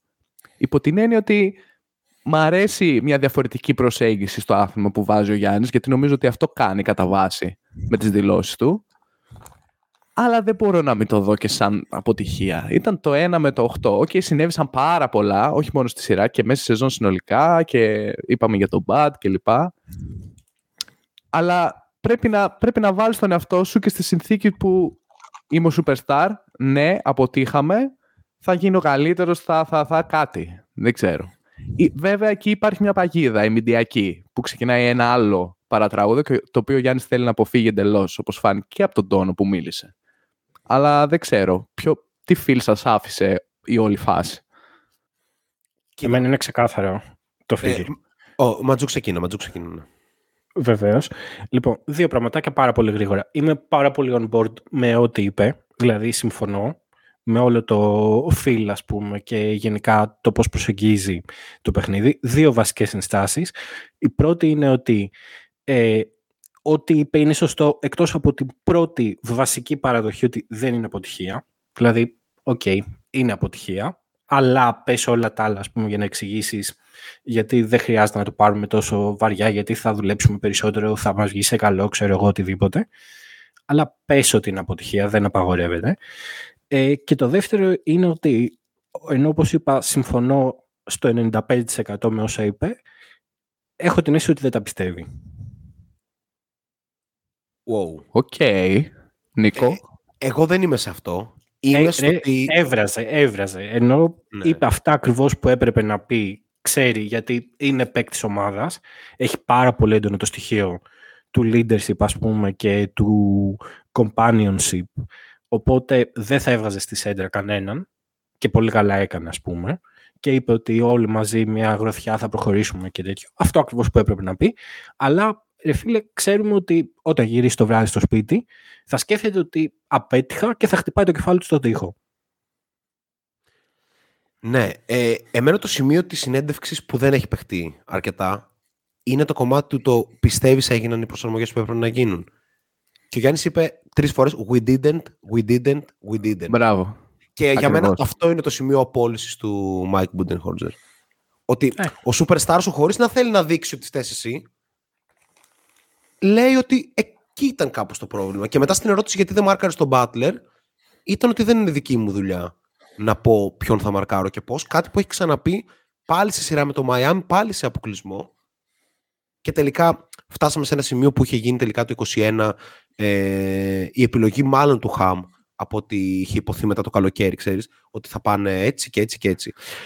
Εν πάση περιπτώσει, συμφωνώ με το κομμάτι, το perspective που βάζει ο Ματζούκας, ότι είναι αποτυχία αλλά όλα αυτά. Αλλά μου αρέσει από την άλλη πάρα πολύ πρώτον ο τρόπος που το βάζει ο Γιάννης. Δηλαδή ότι, κάτσε ρε φίλε, όντως είναι μια δουλειά Γε- και είναι σημαντικό να το αντιμετωπίζουμε και έτσι, ότι οι αθλητές δεν είναι κάτι που, μια μηχανή που πρέπει συνεχώς να παράγει, έτσι. Ότι δεν είναι αποτυχία, ρε φίλε. Ξέρω εγώ, σου, θα σου πει: Βγήκαμε πρώτοι στη regular season, κάναμε αυτά, κάναμε κάποια βήματα. Building good habits που είναι το βασικό κομμάτι που εκπροσωπεί ο Γιάννης, ας πούμε, και πιστεύει ότι θα τον οδηγήσει σε παραπάνω πρωταθλήματα στο μέλλον. Αυτό είναι το βασικό δηλαδή που λέει ο Γιάννης, ότι χτίζουμε συνήθειες οι οποίες θα μας κάνουν να είμαστε για πάρα πολλά χρόνια ε, ανταγωνιστικοί. Που στην αγορά που βρίσκεται και με ό,τι αναλύσαμε πριν, βγάζει full νόημα, έτσι. Βγάζει full νόημα να λες ότι ή θα χτίσω τις καλύτερες δυνατές συνθήκες με το Holiday και τον Chris που είμαστε εδώ και τους υπόλοιπους ή είμαστε καταδικασμένοι να γίνουμε ομάδα ε, που θα παλεύει για τα play-in αν σπάσει αυτός ο κύκλος. Είναι ο μόνος βγάζει- τρόπος, μάλλον. Βγάζει Ναι. full νόημα, ισχύει, Μμ. αλλά από την άλλη κάποιος πιο κακοπροαίρετος ας πούμε, όχι εγώ, θα σου έλεγε ότι ο Chris 32, Τζρου 33, Λόπez 35. Δεν είναι ότι έχουν και όλο το μέλλον μπροστά τους για να χτίσουν συνήθειες. Σωστό, σωστό, σωστό. Ε, αν Και, και ο Brook- και δεν έχω αν και- πιάσει καν English και τέτοια. Ναι, ναι, ναι. Grounding, ξέρω εγώ, Ναι, και- ε, ο Μπρουκ βέβαια Μάθιος. να πούμε ότι εμφανίζεται κάθε χρόνο και καλύτερος. Οπότε ίσως το prime του είναι στα 39. Δεν ξέρουμε. Ε, εν πάση περιπτώσει, μου άρεσε επίση όπως το έθιξε ότι ξέρεις τι, 50 χρόνια στο Milwaukee μέχρι να πάρουν πρωτάθλημα ήταν αποτυχία. Ε, τα 9 χρόνια του Τζόρνταν, που αυτό, αυτό μου άρεσε υπό την έννοια ότι ανοίγει μια άλλη συζήτηση για το ευτυχώς ο Γιάννης, ας πούμε, έχασε τον πρώτο γύρο των playoff και δεν έχασε τίποτα τελικούς να τον λέμε loser. Έτσι. Πες τα, πες τα. Αυτό για τους φίλους ε, του Λεμπρόν στην εκπομπή. Αλλά η ουσία παραμένει, νομίζω, σε αυτό που, που είπε ο Ματζού, ότι ο Γιάννης θα θέλει αυτή τη στιγμή να γίνουν αλλαγές. Εγώ αυτό πιστεύω στο Μιλγόκι. Ταυτόχρονα ξέρει ότι δεν μπορούν να γίνουν και αυτό θα τον οδηγήσει σε beast mode την επόμενη σεζόν που δεν ξέρουμε όμως αυτό ακριβώς τι θα σημαίνει. Θα σημαίνει μια beast mode regular season, θα σημαίνει ε, εξαιρετικά playoff. Αυτό μένει να το δούμε. 52 λεπτά για Bucks νομίζω είναι αρκετά καλά. Ας πούμε δύο λεπτά για τους Hit πριν προχωρήσουμε στην επόμενη σειρά. Βασικά, για τους Hit έτσι κι αλλιώς θα πούμε και στο matchup με τους Knicks. Απλά αυτό που θέλω να τονίσουμε είναι ότι το hit culture το οποίο εμείς πρόδρομο στο, επο... στο προηγούμενο κιόλας επεισόδιο του επιτεθήκαμε. Μια εβδομάδα πριν. Ναι, Δικαστήκαμε κανονικά. Ναι, το hit culture ε, ήρθε στα μούτρα μας και μας χτύπησε πολύ άσχημα μέχρι να συνέλθουμε και δεν υπάρχει άνθρωπος που να εκπροσωπεί το hit culture περισσότερο αυτή τη στιγμή. Εντάξει, δεν μιλάω για το Spock και για τον Jim Butler τον... κλπ. Αλλά αυτό που είπαμε πριν μπορεί να ήταν αστείο, αλλά ρε φίλε αυτός ο Vincent μπήκε σε Game 5 μέσα στο Milwaukee. Δεν το πίστευα, ρε φίλε, χθες. Μην γελάς, Ματζού. Έκανε ένα απίστευτο μάτσο. Φοβήθηκα ότι θα έλεγες τον Χάσλεμ. όχι. ε, ήταν, παιδιά, ο Vincent χθες ήταν ακριβώς αυτό που ήθελαν οι Hit να είναι ο Κάι Λάουρι. Ένας τύπος ο οποίος έπαιξε όλες τις κρίσιμες άμυνες, έβαλε πολλά κρίσιμα σουτ και είναι απλά ο Gabe Vincent, έτσι. Δηλαδή, τι άλλο να ζητήσεις. Ε, τρελό respect. Δεν ξέρω αν θέλετε να προσθέσουμε. Ο Max Cruz ήταν αυτό που τους έφερε εδώ. Ναι. Θυμάσαι, χωρίς τον Max Cruz θα είχαν περάσει οι Bulls. Ακριβώς, ακριβώς. Και ξεκινάμε κατευθείαν με αυτό. Εντυπωσιακή. Για να μπλέξουμε λίγο τις συζητήσεις. 10 δευτερόλεπτα. Hit culture, όλα κομπλέ γαμό. Αυτό το πράγμα με το γήπεδο στο Μαϊάμι, ένα έσχος. Δηλαδή, δεν γίνεται να υποστηρίξεις αυτή την ομάδα. Ναι, ό,τι και να είναι. True. Ναι, θυμάσαι το play-in ήταν το μισό γήπεδο άδειο. Εδώ πέρα με το Milwaukee είχαν φύγει, γυρίσανε στο τέτοιο, στα 6 λεπτά. Είχαν φύγει να πάνε από φατατάκια και κοκακόλα, ξέρω εγώ, στο εμίχρονο. Και ήταν το μισό γήπεδο άδειο. Ε, ναι. Δεν ε, παλεύεται. Και αυτό είναι κάτι, αν το παρατηρήσετε, τα δεύτερα εμίχρονα των hit γεμίζει το γήπεδο στο πέμπτο λεπτό της ε, τρίτη περίοδου. Δηλαδή, απλά λείπει ο κόσμος από τον αγώνα. Είναι αστείο. Να στείλουμε μια πρόταση για περισσότερα σποτς και πατατάκια και κοκακόλες. Μήπως αυτό διευκολύνει τη φάση; Σταμάτα να ψάχνεις αφορμές για άμεση συνεργασία με κάποια ομάδα του NBA και συνεχίζουμε. Γιατί έχουμε τον Δημήτρη Ματζούκα εδώ. Αν κάτι είναι ο Δημήτρης Ματζούκας, είναι ένας ε, Boston Celtics specialist. Θα το χαρακτηρίσω έτσι. Και υπάρχει, ναι, γιατί όχι, Μίτσο. Πες ναι και συνεχίζουμε. ναι, ναι. Ε, πάρα πολλοί κόσμος συνεχίζει να μας επιτίθεται για το τι λέμε για τους Celtics κλπ. Βέβαια, αυτή τη στιγμή οι Celtics απλά δεν μας δικαιώνουν. Είναι από τα πράγματα που δικαιώνονται στα φετινά playoff. Παίζουν απέναντι. Don't get me wrong. Η Ατλάντα παραμένει πολύ κακή ομάδα. Για το επίπεδο των Celtics, προφανώς, όχι γενικά και αόριστα. Ε, ε, θέλω να συζητήσουμε αν υπάρχει το παραμικρό ενδεχόμενο να δούμε rematch του play-in game. Επιμένω πως όχι. Δεν πιστεύω ότι η Ατλάντα κάπως μπορεί να περάσει και να βρεθεί απέναντι στους uh, Miami Heat μεταγενέστερα. Μόνο στον τελικό θα μπορούσε να γίνει αυτό. ναι, ναι, ναι. ναι. Απλά θεωρώ ότι δεν μπορεί να περάσει καν τώρα από τους uh, Celtics. Ωστόσο, έχει καταφέρει να το κάνει σειρά. Ε, παίζουν σήμερα το βράδυ, αν δεν κάνω λάθος. Yes, νομίζω. Σήμερα το βράδυ, ναι. Οπότε, λογικά, ακούγοντας το podcast, θα ξέρουμε ίσως και την απάντηση. Ίσως οι Celtics έχουν προκριθεί. Οπότε, βάλτε ένα συγκεκριμένο content, context στην συζήτησή μας. Ματζού, τι σου έχει αρέσει από τον τρόπο που η Ατλάντα επανήλθε στη σειρά; Γιατί νομίζω ότι είναι η νούμερο ένα σειρά που θεωρήθηκε sweep από την πρώτη στιγμή. Όχι μόνο γιατί οι Celtics είναι, είναι αντικειμενικά πολύ καλύτερη ομάδα, αλλά και γιατί είναι πολύ κακό fit. Δηλαδή, ο χειρότερος εφιάλτης για τον Young είναι τα φτερά που μπορεί να του ρίξει η, η Βοστόνη. Παρ' όλα αυτά, η Βοστόνη δείχνει λίγο ε, σαν να μην περιμένει ότι ξέρεις... Μα, ματιασμένη. Ναι, Βασικά δείχνει σαν να μην περιμένει ότι παίζει και η Ατλάντα μπάσκετ. Σαν να περίμενε ότι θα κάνει έναν απλό περίπατο απέναντι σε αυτήν την ομάδα, ειδικά μετά το 2-0, και τελικά αυτό τους έχει γυρίσει boomerang. Λες να δούμε αντίστοιχη δήλωση Tatum. Παίζαμε κατευθείαν για τους τελικούς και η Ατλάντα έπαιζε για να μας κερδίσει. Θα είναι ακραίο. Ελπίζω να μην σταλεί κάποιο μήνυμα σε Kobe σε αυτή τη φάση. Α- απλά αυτό. Ναι. Ε, κοίτα, θα ρισκάρω όταν θα ακούτε φίλοι ακροατές της εκπομπής αυτό το podcast. Η Βοστόνη θα είναι ε, στα ημιτελικά. Είναι δεν και- θεωρώ. Είναι και πολύ βολικό Και- σενάριο αυτό και για το podcast αυτή τη στιγμή. Δηλαδή, Δεν, πραγματικά- δεν το θεωρώ νικήστε. καν ρίσκο. Ναι, ναι, ναι. Ε, ε, ρισκαδόρικη δήλωση, ας πούμε. Μμμ. Ε, είναι πολύ πολύ καλύτερη ομάδα. Ε, τώρα να πω, πώς να σου πω, θυμάστε αυτή την αίσθηση που είχαμε για τον Tatum, ρε παιδί μου, ότι ήταν ε, στους τελικούς πέρσι, ξεζουμισμένος έτσι, που Μμμ. ήτανε. Ο άνθρωπος δεν μπορούσε να περπατήσει, ξέρω. Αλλά ε, νιώθω το αντίστοιχο κάπως σε mentality, σε, στο ψυχολογικό. Δεν ξέρω γιατί το έχει πάρει κα- κάπως λάθος. Έχω Αλλά- μια εικασία, αλλά ολοκλήρωσε. Όχι, πες, ευχαρίστω να ακούσω. Νιώθω ότι το adjustment που έκανε ο Σνάιντερ κατά βάση ήταν ότι, οκ, έχω μια jump shooting ομάδα απέναντι, η οποία κυκλοφορεί και δεν κυκλοφορεί την μπάλα. Ναι, είναι καλύτερη από πέρσι αυτό, αλλά όχι ιδιαίτερα καλή. Και το να πάω σε μια λογική man to man σκιά τους πάντες και ένας με έναν τον Tatum για μεγάλα στρες του παιχνιδιού και ό,τι γίνει και αν χάσω από, ένα, από δύο jump shooting φτερά ας χάσω είναι αυτό που έχει κάνει τη σειρά να έχει ενδιαφέρον. Αυτή είναι η αίσθησή μου. Σχολίασε, πες ό,τι άλλο Ναι, θες. όχι, είναι, είναι ε, πολύ πιθανό. Αλλά είναι ο Tatum. Δεν ξέρω αν τον έχω τόσο... Τον έχω πολύ ψηλά. Θεωρώ, ρε παιδί μου, ότι είναι ένας από top... ε, Δεν θα πω πόσο top, αλλά είναι top παίκτης του NBA. Ε, και μάλλον τον έχω πιο ψηλά από ότι ο περισσότερος κόσμος. Ε, θεωρώ ότι θα έπρεπε να, να το έχει καθαρίσει, ας πούμε, οριακά μόνος του, ξέρω εγώ. Και τραβάει ο Τζέιλεν, ας πούμε, σε ένα βαθμό. Βλέπουμε και Derek White, ξέρω εγώ, έχει κάνει καλά παιχνίδια. Ε, αλλά ε, έχω αρχίσει να ανησυχώ.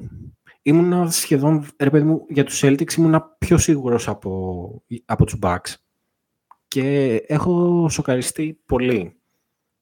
Ε, Δεν έχω, δεν υποτιμώ την Ατλάντα, που τη θεωρώ όμως κακή ομάδα.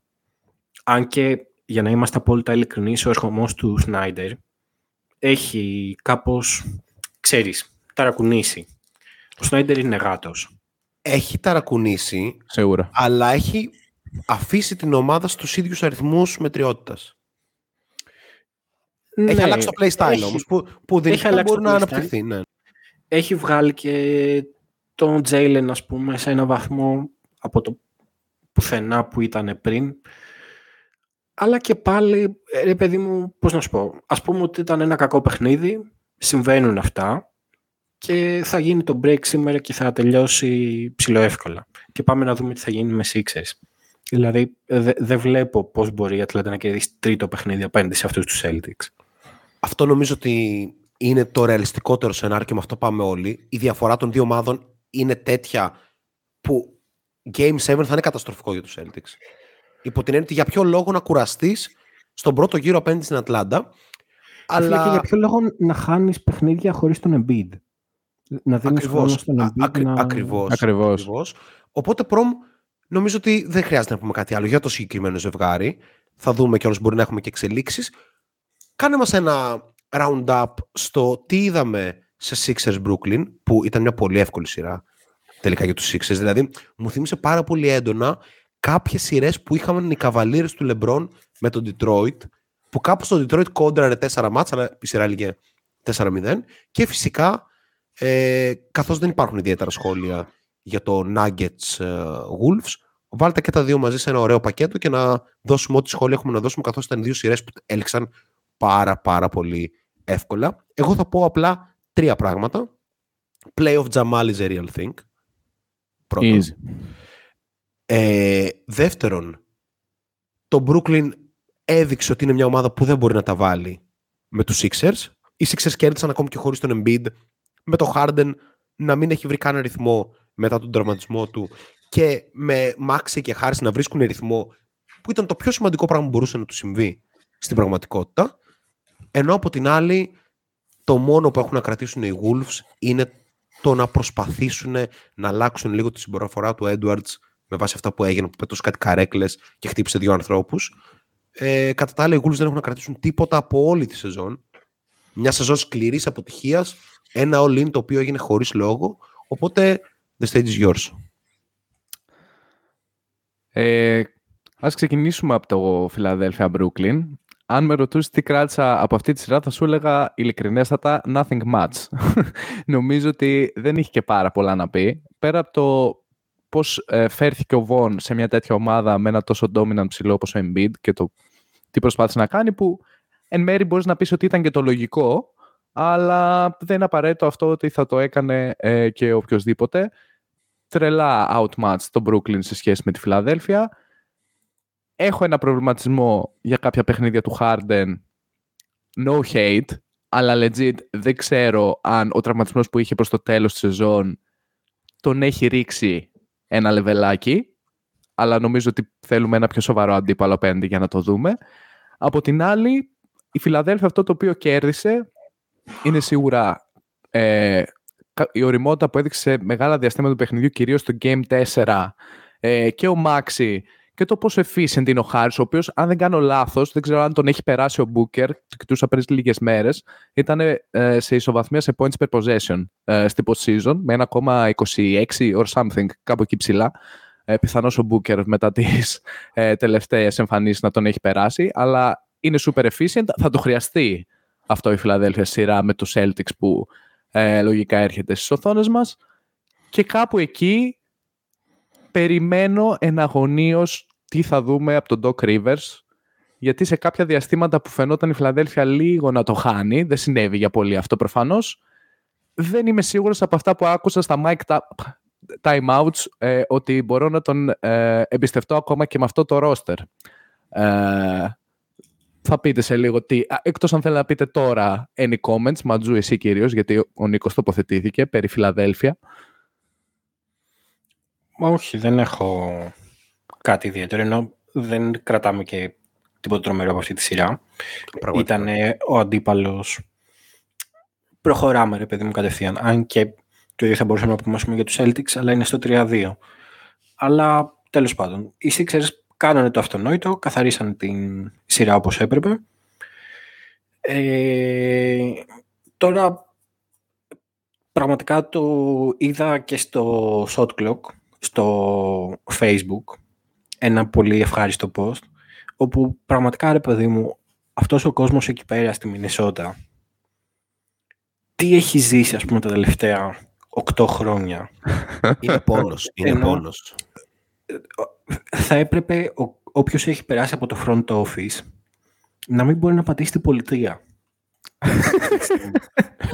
Ισχύει, ισχύει. Ε, ε, είναι ασύλληπτο αν σκεφτείς το συνολικό value των assets που έχουν βρεθεί εκεί πέρα όλο αυτό το διάστημα και το πώς καταφέρνουν συνέχεια, συνέχεια, χρονιά με τη χρονιά, να παίρνουν, ρε παιδί μου, αυτά τα assets και να υποβαθμίζουν τελείως την αξία τους, δίνοντάς τα για κάτι τρελό. Τρελό.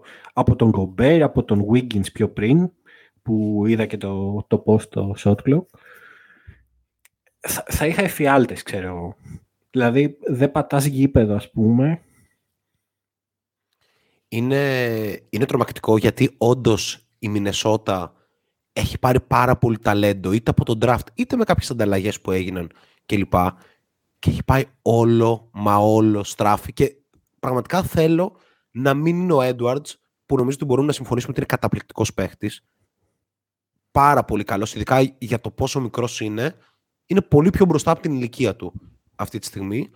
Ε, νομίζω ότι θα είναι τρομακτικό να καταστραφεί άλλη μια καριέρα. Δηλαδή, ούτε που θέλω να το σκέφτομαι ότι σε τρία χρόνια θα μιλάμε για τον Άντωνι Έντουαρτ και θα λέμε ότι είναι ένας inefficient παίχτης που δεν μπορεί να οδηγήσει μια ομάδα και να πάει, ξέρω εγώ, να είναι τρίτος στου Celtics πίσω από, το, από τον Dayton και τον Brown. Ενώ έχει αυτό το ταλέντο. Είναι προφανώς ένα ταλέντο που είναι για νούμερο ένα Πιο πιθανό είναι σε τρία χρόνια να μιλάμε για τον Πεχταρά Edwards που θα κλείνει στόματα, ρε παιδί μου, στους Warriors, στους Clippers.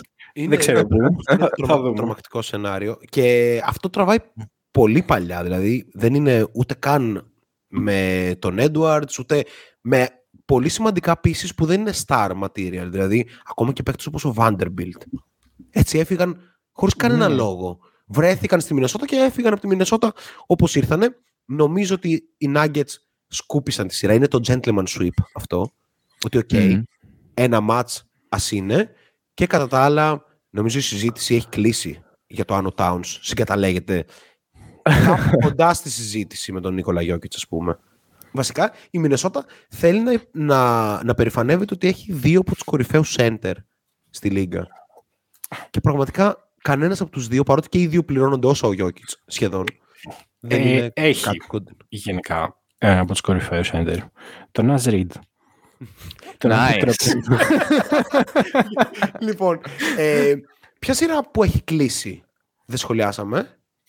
Το Cleveland, που είναι και η Το καλύτερη. Cleveland. Το Cleveland Ισχύει. Knicks, πάρα πολύ ωραία. Είμαστε Α, και μια ώρα τους Clippers, αλλά ναι. Ναι. Βασικά πάμε πολύ γρήγορα στους Clippers, γιατί δεν έχουμε πολλά να πούμε. Clippers Καθώς... δεν έχουμε πραγματικά καθώς- να πούμε. Αλλά ναι. περιμένω, βγάζω αυτή τη στιγμή το όπλο εδώ πέρα, το πιστόλι και περιμένω τον πρώτον από τους δύο που θα μιλήσει για το Westbrook. Που θα κάνω. αποθεώσει. Ναι, θα, το το, κάνω κάνεις εγώ. εσύ. Το, ξε- το ξέρω ότι θα το κάνεις. Εσύ και δεν σε θα- περιμένω. με το- Ωραία. Ε, βασικά δεν θα αποθεώσω το Westbrook. Θα πω ότι ο Westbrook έκανε ίσως και με μερική ασφάλεια στη σκέψη του αυτό που θα έπρεπε να κάνει. Δηλαδή ποιο, να δείξει ότι μπορεί να κάνει μεγάλα παιχνίδια εκμεύοντας την ουσία το επόμενο συμβόλαιό του. Το οποίο είτε θα είναι ένα ok συμβόλαιο στους Sixers, στους, ε, στους Clippers, συγγνώμη, Όσο είτε- ok, πο- ως ok θα ορίσουμε ε, να, ο Westbrook πόσο είναι τώρα, είναι 32. Ναι. Τρία. 34. Πιο 33 μεγάλος. 34 νομίζω, είναι 33 στα 34. Ναι, ναι, ναι. Ε, θα πω ένα τρία χρόνια 80 εκατομμύρια, κάτι τέτοιο θα διεκδικήσει. Κάτι τέτοιο πιστεύω. Ότι... Στους Clippers. Γενικά, γενικά. Οκ. Γενικά δεν πιστεύω ότι θα το πάρει.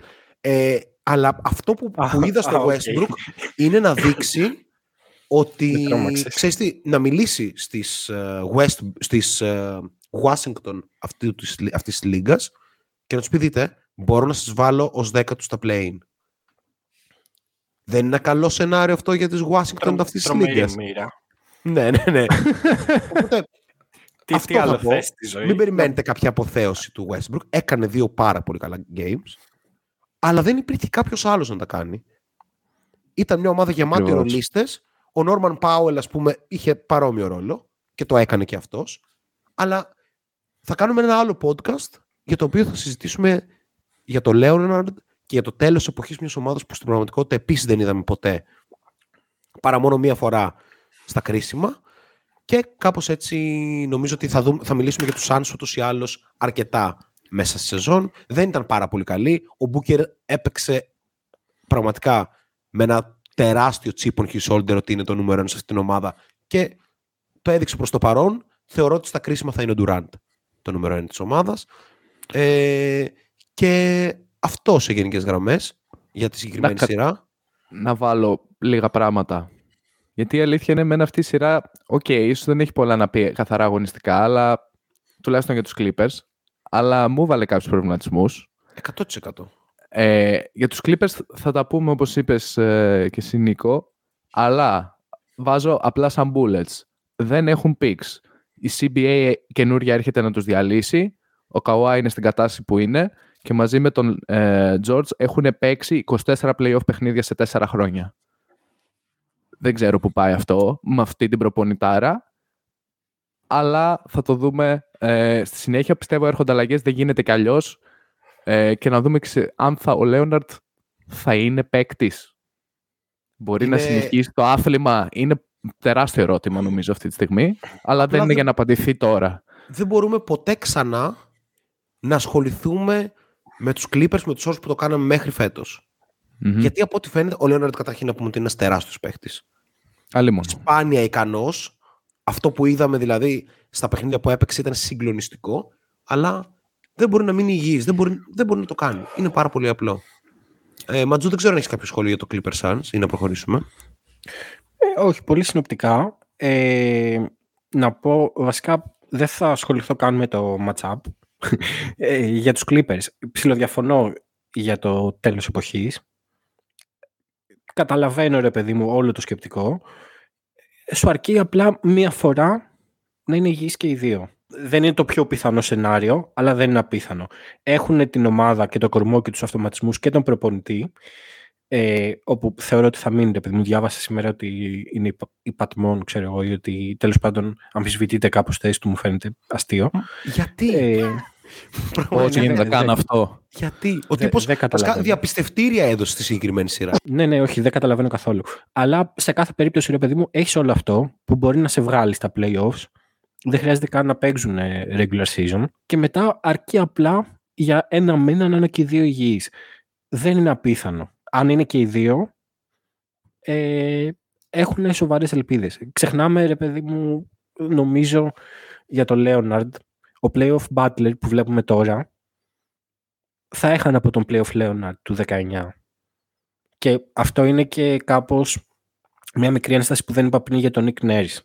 Ότι καλός ο Nick Nurse, κουβάλισε πάρα πολύ όμως τότε ο Καγουάι και από τότε που έφυγε ο Καγουάι το Toronto έχει παίκτες που και εγώ και εσείς το ξέρω επειδή το έχουμε συζητήσει, εκτιμούμε πάρα πολύ και φαίνεται η ομάδα κάπως να είναι underachiever με βάση το υλικό, με βάση το ταλέντο ας πούμε, που υπάρχει. Ε, γι' αυτό με προβληματίζει κάπως η περίπτωση Νέρς. Δεν, δεν μπορώ να προσδιορίσω τι ακριβώς έχει πάει στραβά τα τελευταία δύο χρόνια και το Toronto δεν κάνει την πορεία που θα έπρεπε να κάνει με βάση το, τους παίκτες ας πούμε, που έχει. Τέλος πάντων, εγώ θα έβλεπα ρε, Westbrook να μένει με ένα πολύ μικρό συμβόλαιο στα 3-4, ξέρω εγώ. Νομίζω είναι εκεί που μπορούν να... να το δώσουν κιόλας. Γιατί κοιτούσα ναι, δεν, δεν μπορούν κάτι κάπου, παραπάνω. Μέχρι εκεί πάει, 3,5 νομίζω. Αλλά ρε φίλε, κάποια στιγμή νομίζω ότι και ο ίδιος, ας πούμε στη φάση που είναι, το Legacy κυνηγάει. Και λεφτά έχει πάρει άπειρα. Πιστεύω ότι θα προτιμήσει να παίξει με τρία σε αυτή την ομάδα, ειδικά μετά από αυτά τα playoffs που φάνηκε ότι κάπως ας πούμε κουβάλισε ή τέλος πάντων δεν ήταν άθλιος ε, και να κυνηγήσει αυτό το όνομα. Μπαίνει στα 35 τη νέα σεζόν. Είναι, είναι δύσκολα. Δεν θα ναι. πας στα 35 να υπογράψεις για 20, 20 εκατομμύρια στη Washington γιατί τι να κάνεις. Έχεις πάρει ναι. 300 εκατομμύρια πριν. Ναι. Ε, πάμε να ακούσουμε μερικά ηχητικά που μας έχουν στείλει. Βασικά ζητήσαμε από όλους εσάς να μας στείλετε τα take σας, είτε γραπτός είτε με ηχητικά κλπ. Οπότε πάμε να ακούσουμε τα ηχητικά τα οποία ήταν αρκετά ωραία. Ξεκινάμε με τον Φάνη, ο οποίος λέει Χαιρετώ την καλύτερη παρέα μπάσκετ όλη της εφηλίου. Σκάει μέσα, μέσα ο Φάνης. Ότι είναι μέγιστη απόλυτα αποκλεισμό στο Bucks. Καθώς δεν μπορεί το, ε, το hit culture. Δεύτερον, ο Κάναν είναι πολύ κακό παίκτη για τον Ολυμπιακό. Δεν τον θέλουμε καθόλου. Απίστευτο, εκτός θέματος. Και τρίτον, θέλω να κάνω μια ερώτηση αν θεωρούμε το ότι οι Clippers έχουν μέλλον με την εικόνα που έχουν σήμερα. Δηλαδή οι δύο superstar θα παραμείνουν και του χρόνου; Οκ, αυτό ήταν το πρώτο, το οποίο νομίζω ότι κάπως το καλύψαμε σε ένα μεγάλο βαθμό εκτός από το κομμάτι του Isaiah Κάναν. Ήταν εξαιρετικό έτσι. το οποίο δεν έχουμε πει όσα χρειάζεται. Ναι, ε, που θα το πούμε πολύ σύντομα το Σάββατο στο podcast αυτό. Ματζού, Ωραία. Ε, απάντησε μόνο στο αν πιστεύεις ότι θα είναι και την επόμενη χρονιά. Πιστεύω θα είναι το δίδυμο εκεί και την επόμενη χρονιά. Ναι, πιστεύω θα είναι. Δεν χρειάζεται να πω κάτι παραπάνω, το εξήγησα και πριν. Οπότε παίρνω αυτά τα 10 δευτερόλεπτα για να πω κάτι που έχω λάβει 20 ευρώ για να πω στον αέρα από φίλο της εκπομπής.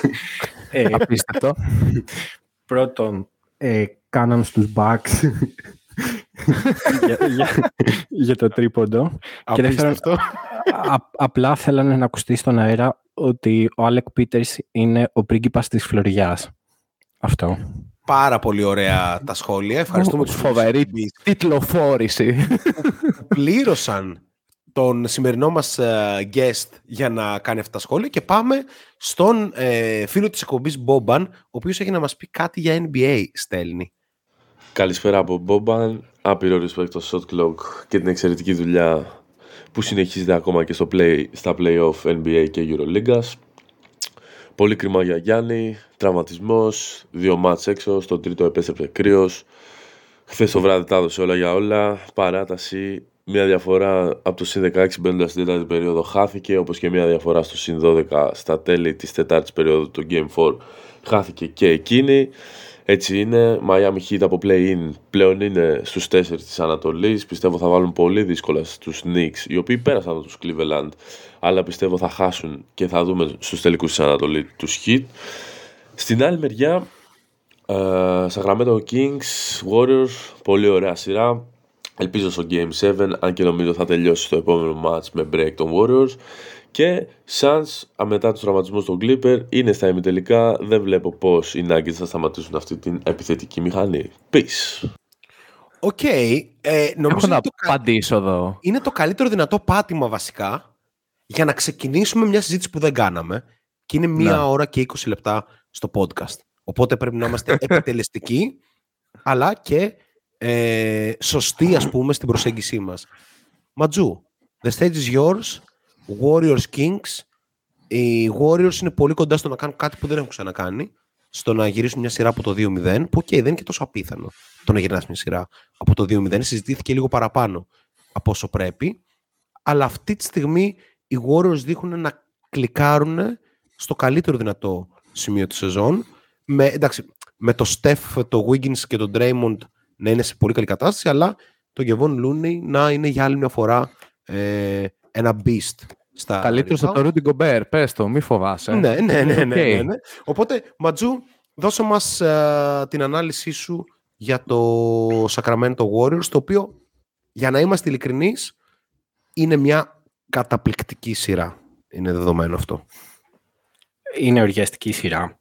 Ε, χαίρεσε μπάσκετ, ρε παιδί μου. Βασικά έβλεπα το χτεσινό και ήταν ε, εκεί στο τέλος πρώτου 12 λεπτού, ας πούμε, περίπου.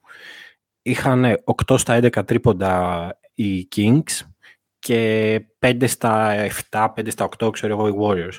Τα πάντα μπαίνανε και χαίρεσε μπάσκετ. Αυτό χαίρεσε να βλέπεις, ας πούμε.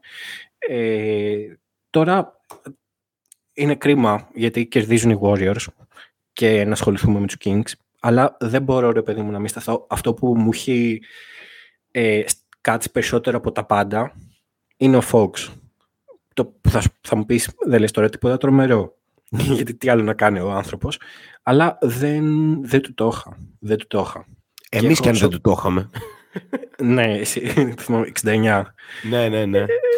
Ε, εντάξει, δεν δεν θα δω- σας αδικήσω, ρε παιδί μου, γιατί ούτε εγώ το είχα ότι ήταν τόσο συγκλονιστικός παίκτης. Και τώρα που έχει βρεθεί στη, στα play-offs στη πιο κρίσιμη στιγμή, τρελό step up και χαίρεσαι να τον βλέπεις. Μαγικός παίκτης. Έχω πραγματικά σοκαριστεί. Και αναρωτιέμαι, ήμουνα σε, το έχουμε ξανασυζητήσει, όπου έλεγα, οκ, ψιλοβλακεία ας πούμε το trade με Haliburton Sabonis, γιατί Χαλιμπέρτον παικταράς και θυμάστε έλεγα ότι τουλάχιστον να σε έδιναν το Fox ε, αντί Χαλιμπέρτον. Αλλά τέλος πάντων, ναι, είναι σοκαριστικό το πώς δεν σταματιέται. Και υπάρχει εδώ πέρα, ας πούμε, ένας μικρός αντίλογος. Υπάρχουν παίκτες όπως ο Κάρι, ξέρω εγώ, όπως ο Γιάννης, όπως όχι ο Μπάτλερ, γιατί ο Μπάτλερ επέλεξε διαφορετικά, οι οποίοι ε, είναι κάπως στο κέντρο μιας ομάδας και πέφτουν όλοι πάνω τους, έτσι. Ο Fox δεν μπήκε έτσι. Έγινε έτσι και παρόλα αυτά δεν σταματιέται. Βέβαια, από την άλλη υπάρχει ο Κάρι, όπου επίσης πετάχτηκαν τα μάτια μου έξω. Είδα το net rating του Κάρι στη σειρά, το οποίο δεν, δεν ξέρω αν υπάρχει αυτό το πράγμα.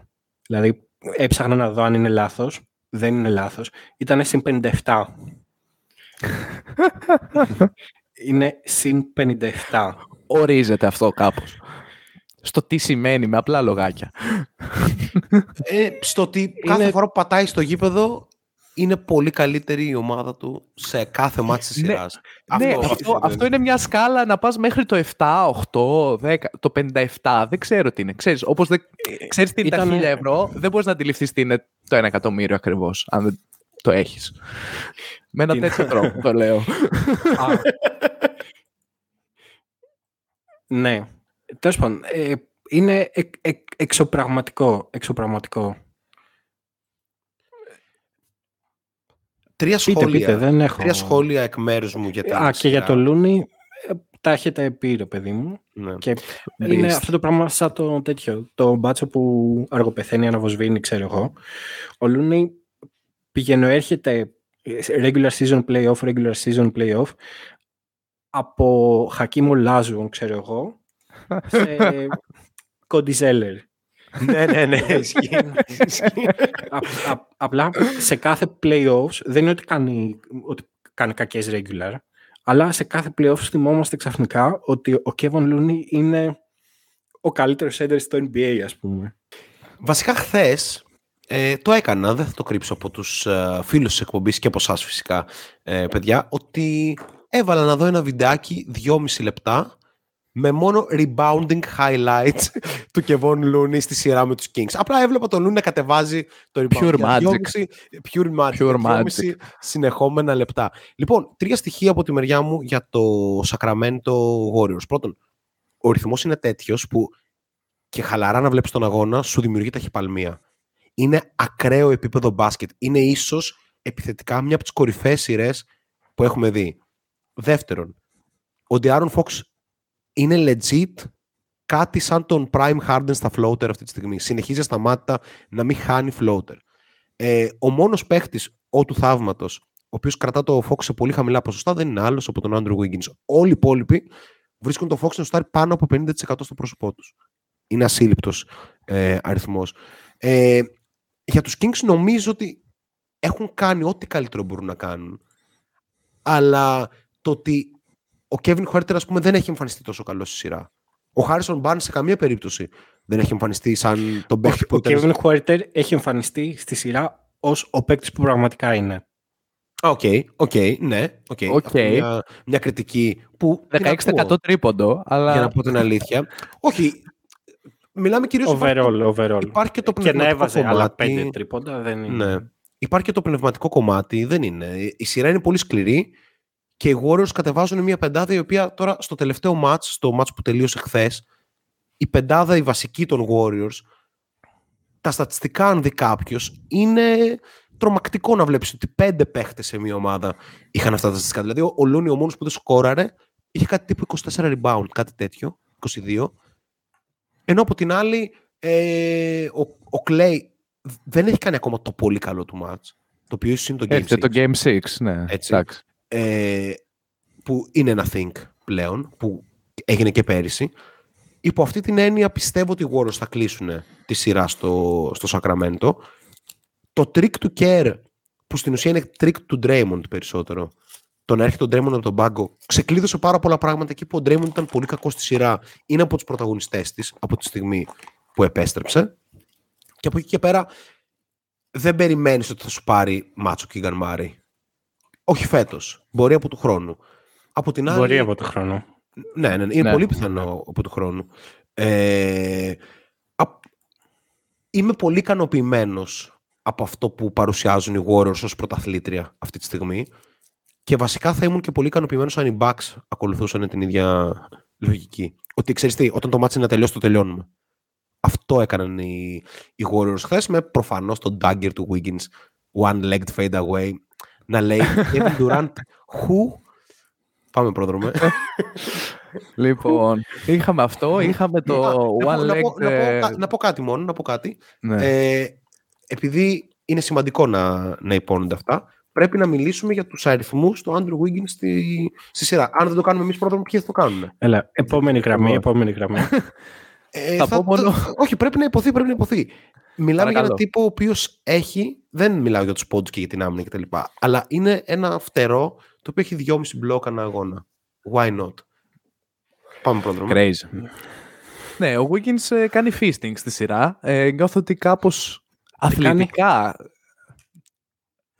ε, έχει το φαΐ του και απλά το τρώει, είναι μπροστά του. Δεν έχει αντίπαλο με έναν τρόπο. όχι, όχι, δεν πάμε εκεί. Ε, Ματζούκα. Come on, come on. Ε, Όχι, legit αυτό- δεν ξέρω τι σημαίνει. δεν γράφει. Ναι, ναι, ναι, ναι, ναι. Δεν γράφεται καν με τον ίδιο τρόπο. Α πάμε παρακάτω. Μπορεί και να κοπεί το μοντάζ. Λοιπόν, ε, μ' αρέσει πάρα πολύ ε, η προσέγγιση του Κέρ που παρότι δεν έδειξε να αποδίδει με αποτελέσματα εννοώ με νίκες στα δύο πρώτα παιχνίδια, πλέον αποδίδει μια χαρά το ο Σαμπόνις που είναι ας πούμε η καρδιά με έναν τρόπο της επίθεσης στη δημιουργία βγαίνει off the game με double team κάθε φορά που μπαίνει την μπάλα στη μέση του της ρακέτας. Ο Clay, και νομίζω δεν τον α- πολύ αναφέραμε, θέλω να πω ότι ο ρυθμός που φαίνεται να έχει ειδικά στο χθεσινό παιχνίδι ήταν λίγο τρομακτικός. Δηλαδή ο Clay, ok, το catch and shoot φοβερό όλα αυτά, το off the dribble με διάβασμα παράλληλα ήταν κάτι που είχαμε να το δούμε αρκετό καιρό και με τους τραυματισμούς κλπ. Και νομίζω είναι πολύ σημαντικό.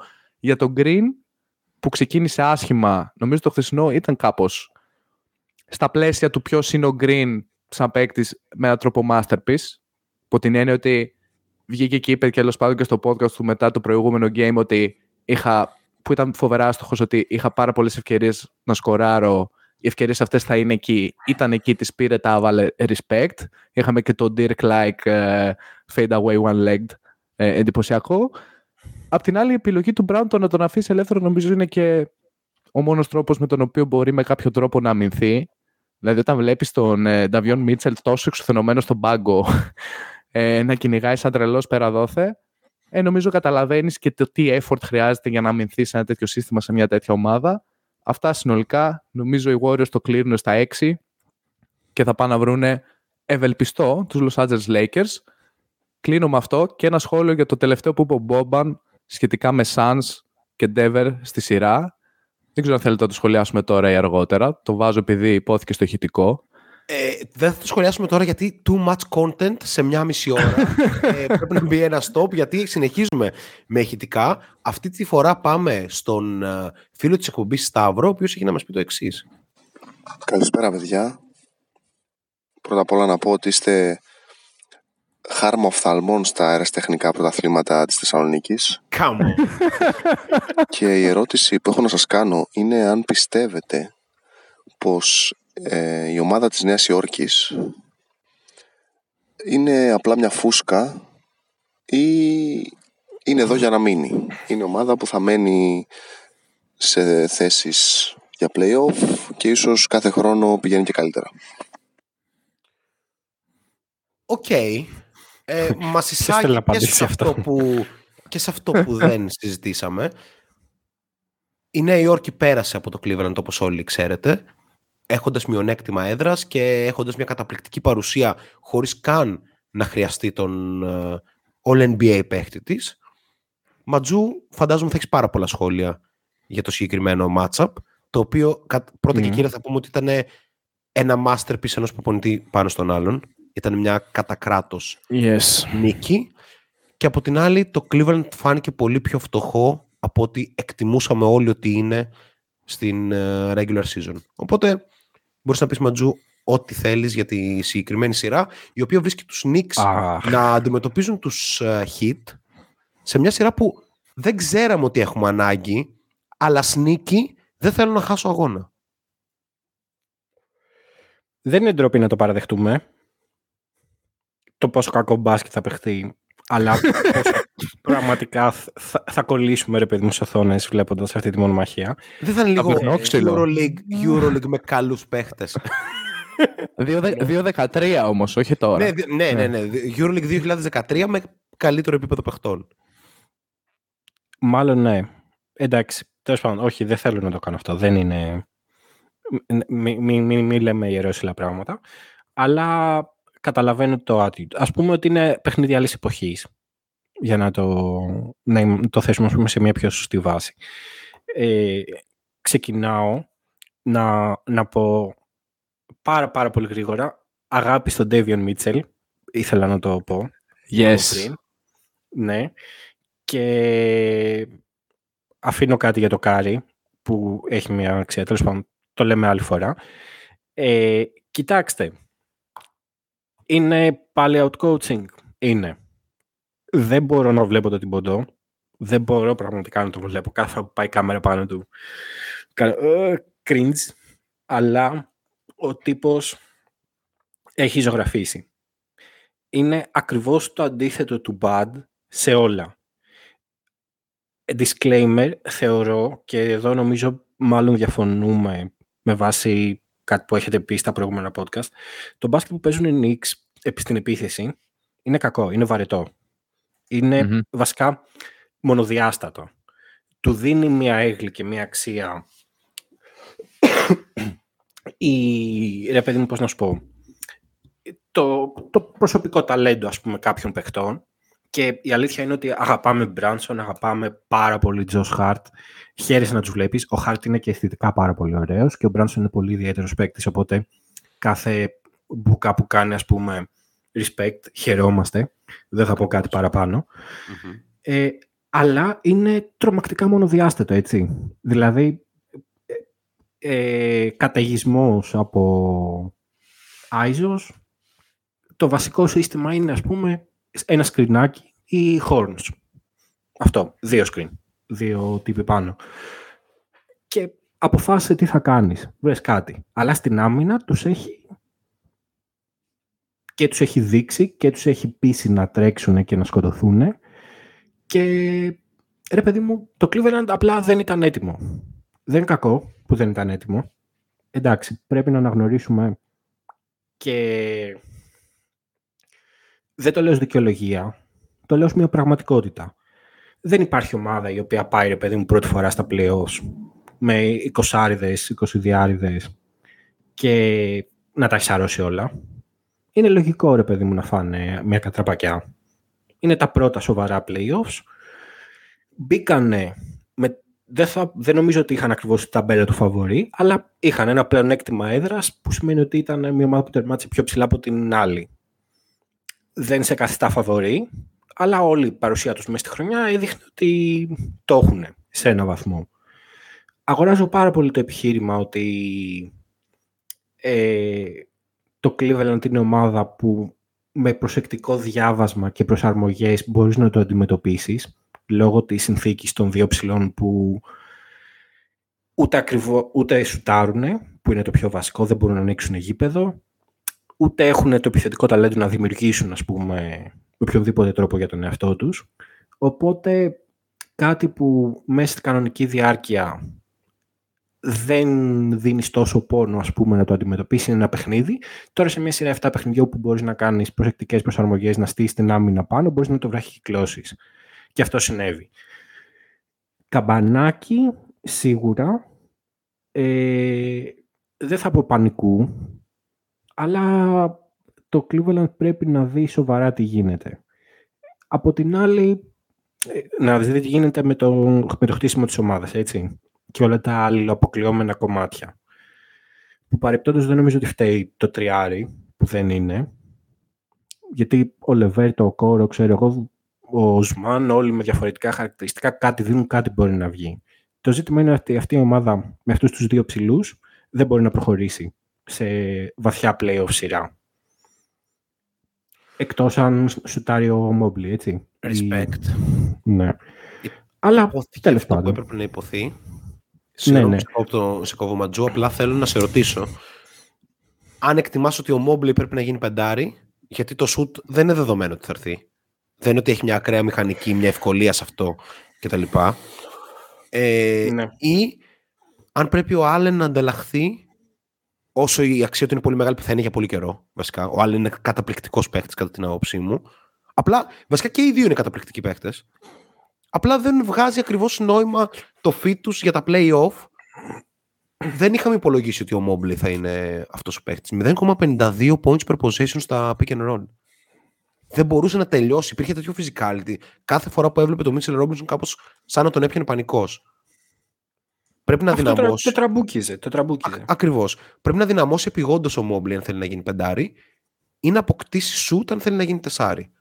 Και οι δύο διαδικασίες νομίζω δεν, βρίσκουν τον Άλεν δίπλα του γιατί για να δυναμώσει και να μάθει να ζει με τις επαφές, στα play-off, θα πρέπει να παίζει με αντίπαλους τους ψηλούς αυτούς. Οπότε, ίσως πρέπει να γίνουν κάποιες κινήσεις εκεί πέρα. Δεν ξέρω, Ματζού, τι λες. Όχι, είναι, είναι σαφές, είναι σαφές και εγώ με τη γραμμή ανταλλαγής είμαι. Θεωρώ ότι πρέπει να δοθεί ο Άλεν, που έχει πράγματι αξία. Και τώρα στο δίπολο, καλά, άμα θέλει να φτιάξει σου, προφανώς να φτιάξει και να κάνει ό,τι μπορεί για να φτιάξει. Αλλά όποτε έχεις ένα δίλημα, δουλεύω όλο το καλοκαίρι στο σουτ ή τρώω για να πάρω κιλά, επιλέγεις να φας. Είναι πολύ πιο ευχάριστο, πιο εύκολο και Το έχουμε γιατί απαντήσει όχι. αυτό. ε, παιδιά, να πω ότι ο Τζάρετ Άλεν θα ήταν τρομακτικό fit, εκτιμώ, δίπλα στον Ντόνσιτς. Ναι. Έτσι, μιας και το αναφέρουμε τώρα, πιστεύω ότι, καταρχήν πιστεύω ότι είναι πολύ υψηλό επίπεδο ψηλός. Legit, δηλαδή μπορεί και να παίξει αμυνάρα και να είναι lob threat κλπ. Οπότε, ε, why not; Ε, πάμε στα σχόλια των ε, φίλων της εκπομπής που μας έχουν στείλει άπειρα. Οπότε, Να πω κάτι ελπίζω- τελευταίο πριν το Εννοείται. σχόλιο. Εννοείται. Ε, ότι ρε παιδί μου πρέπει να δώσουμε το respect στον Branson όπου υπάρχει ε, ε, ένα πρωτόγνωρο κάπως πράγμα. Δεν νιώθεις ακριβώς ότι μπορεί αλλά σε πείθει ότι μπορεί, το θέλει πάρα πολύ, ρε παιδί μου, κάπως θα τα καταφέρει. Ε, ε, δεν ξέρω, είναι συγκλονιστικό, συγκλονιστικό overachievement και είναι το κλειδί προφανώς για τα πάντα, έτσι, στη Νέα Υόρκη. Ενώ ακόμα και στα κακά του παιχνίδια, που έκανε κα- και κακά διαστήματα περισσότερο, έχει ξεκλειδώσει μόνος του την άμυνα, γιατί έχουν πέσει, πέφταν όλοι πάνω του σαν ακρίδες, ξέρω εγώ. Double team μετά το double team, κλεισίματα, ανοίγανε συνέχεια χώροι για όλο τον υπόλοιπο κόσμο. Τα, τα είπε όλα ο Τζος Χάρτ, βασικά. Είπε undersized, overrated, overpaid για τον ε, Jalen Branson. Και βασικά είναι Under- όλα αυτά... Ναι. Όχι, αυτό είπε. Α, ναι, Undersized, κοροϊδεύει, ναι. overrated, ε, overpaid, θέλοντας να δείξει ότι όλα αυτά που είπαν για τον Branson τελικά δεν ισχύει τίποτα από όλα αυτά. Βασικά ο Branson, για να τα λέμε όλα, Ε, έχει ξεφυλίσει κόσμο. Ε, είναι μια επιτομή του, ξέρεις, του πραγματικού, δεν θέλω να το... Δεν μου αρέσει η έκφραση που χρησιμοποιώ τώρα, αλλά παιδί μου, το actual basketball, πώς θα το πούμε, αυτό το footwork, το ξέρω τι να κάνω, σε κάνω outplay, είμαι πιο έξυπνος, ε, ξέρω να, να διαχειριστώ ό,τι άμυνα μου βάλεις, όλα αυτά. Ε, έχει το attitude του παίκτη που έχει μάθει μπάσκετ στο, σε ανοιχτά γηπεδάκια. Ναι, ναι, ναι, ναι, ναι. Αλλά ταυτόχρονα πάρα πολύ άρτιο σε πάρα πολλά τεχνικά και τακτικά ε, χαρακτηριστικά. Προμ, Ναι, το, με την- το attitude, όχι... Ναι, ναι, ναι, ναι. Ισχύει. Ναι. Προμ, με την ελπίδα να βρούμε στα σχόλια των φίλων μας κάτι για τους Lakers και το Memphis. Πιστεύω ότι θα βρούμε. Άρα γι' αυτό δεν σε αφήνω να σχολιάσεις ε, για την ε, ομάδα σου, τον LeBron. Με την ελπίδα λοιπόν πάμε, πάμε αρχικά στο Twitter και μετά θα πάμε και σε ε, Instagram και Facebook. Ε, Boston Celtics Greek Supporters. Επιμένετε ότι οι Celtics είναι second round exit από τη Φιλαδέλφια. Τσολάκι, σε ψάχνουμε. Είναι προσωπικό. Πα, πα, πα, πα, πα. ε, να πω ότι δεν ξέρω. Ειδικά μετά από ό,τι βλέπουμε στα playoff, γιατί να έχει αλλάξει αυτό το tech. Δηλαδή τώρα μάλλον έχει ενισχυθεί, οπότε ε, συνεχίζει λέγοντας ότι ε, αυτό που είδατε στα δύο πρώτα ματς των Celtics είναι χειρότερο από τα τέσσερα ματς στη Φιλαδέλφια. Νομίζω ότι δεν χρειάζεται κάποια απάντηση στον, Boston- στον Boston Celtics Greek Supporters υπό την έννοια ότι μάλλον είναι πάρα πολύ Boston Celtics. Η, η Φιλαδέλφια κέρδισε μια ομάδα καλύτερη από την Ατλάντα 4-0. Αυτό. Τέλεια, δεν χρειάζεται να πούμε κάτι άλλο. Ε, υπάρχει μια συζήτηση στο Twitter που είναι πολύ ευχάριστη και μπορεί να απαντήσουμε σχετικά με αυτό. Ε, τι αλλαγές πρέπει να κάνουν οι Bucks εκτός από την αλλαγή προπονητή από τον Oxtom αναλύθηκε εκτενώς στην αρχή του podcast. Ο Δημήτρης μας λέει φέτος είδαμε ότι οι Bucks χρειάζονται σημαντικές αλλαγές στο roster για να ξαναπάνε για πρωτάθλημα. Οι Warriors πάνε να κάνουν κάτι απίθανο με τέσσερις σερή νίκες κόντρα στους Kings και ο ημιτελικός Lakers μοιάζει πιο πιθανός από ποτέ. Εσείς τι βλέπετε, πρόδρομε. The stage is yours, my friend. Δεν μ' άφησες πριν να μιλήσω για τους Suns. Θα το πετάξω προς το τέλος αυτό που θέλω να πω, αλλά τουλάχιστον έχω το χρόνο να μιλήσω για αυτό το οποίο έχω παρατηρήσει, ο- όπως φαντάζεστε περισσότεροι, πιο στενά από όλα, το Lakers Memphis. Εντάξει, πετάω έξω λίγο την όλη φάση Dylan Brooks, γιατί δεν πολύ ενδιαφέρει και να τη σχολιάσω. Βλέπω Dylan Brooks φοβερό fit στους Rockets με ουντόκα του χρόνου. Μια χαρά, μπόμπα, culture setter, μπας και παίξουν και καμιά άμυνα εκεί πέρα τα παιδιά. Και όλα καλά, όλα ωραία και τον αφήνω στην άκρη Ξέρετε ότι ήλπιζα πολύ στον Dillon, αλλά πάει αυτό το τρένο. Πα. Να πω, για, να πω για το Memphis πρώτα, μερικά πραγματάκια που είναι ενδιαφέροντα, γιατί μου αρέσει το διάβασμα που έχει κάνει με έναν τρόπο Jenkins δεδομένων ε, των απουσιών που έχει στους ψηλούς. Ο Jenkins πρέπει να περιορίσει με έναν τρόπο κατά βάση το LeBron James. Και το λέω αυτό γιατί ο Anthony Davis είναι ο Anthony Davis και τη μία βραδιά θα έχει 10 πόντους και την άλλη χθες, ας πούμε θα έχει 30 σε ένα losing effort με 200 rebound, δεν ξέρω και εγώ τι.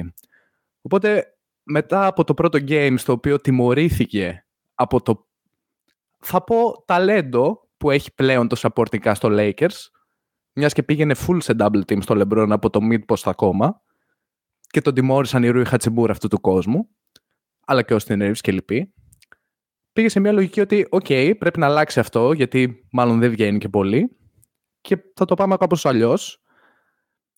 Καλύτερη άμυνα στην περιφέρεια, πολύ πιο κλειστά τα πράγματα.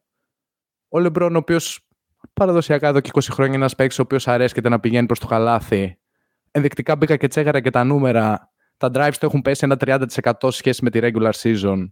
Κάπως αναμενόμενος σαν λογική, αλλά αυτό έκανε ένα swing και μεταξύ του Game 1 και των υπολείπων.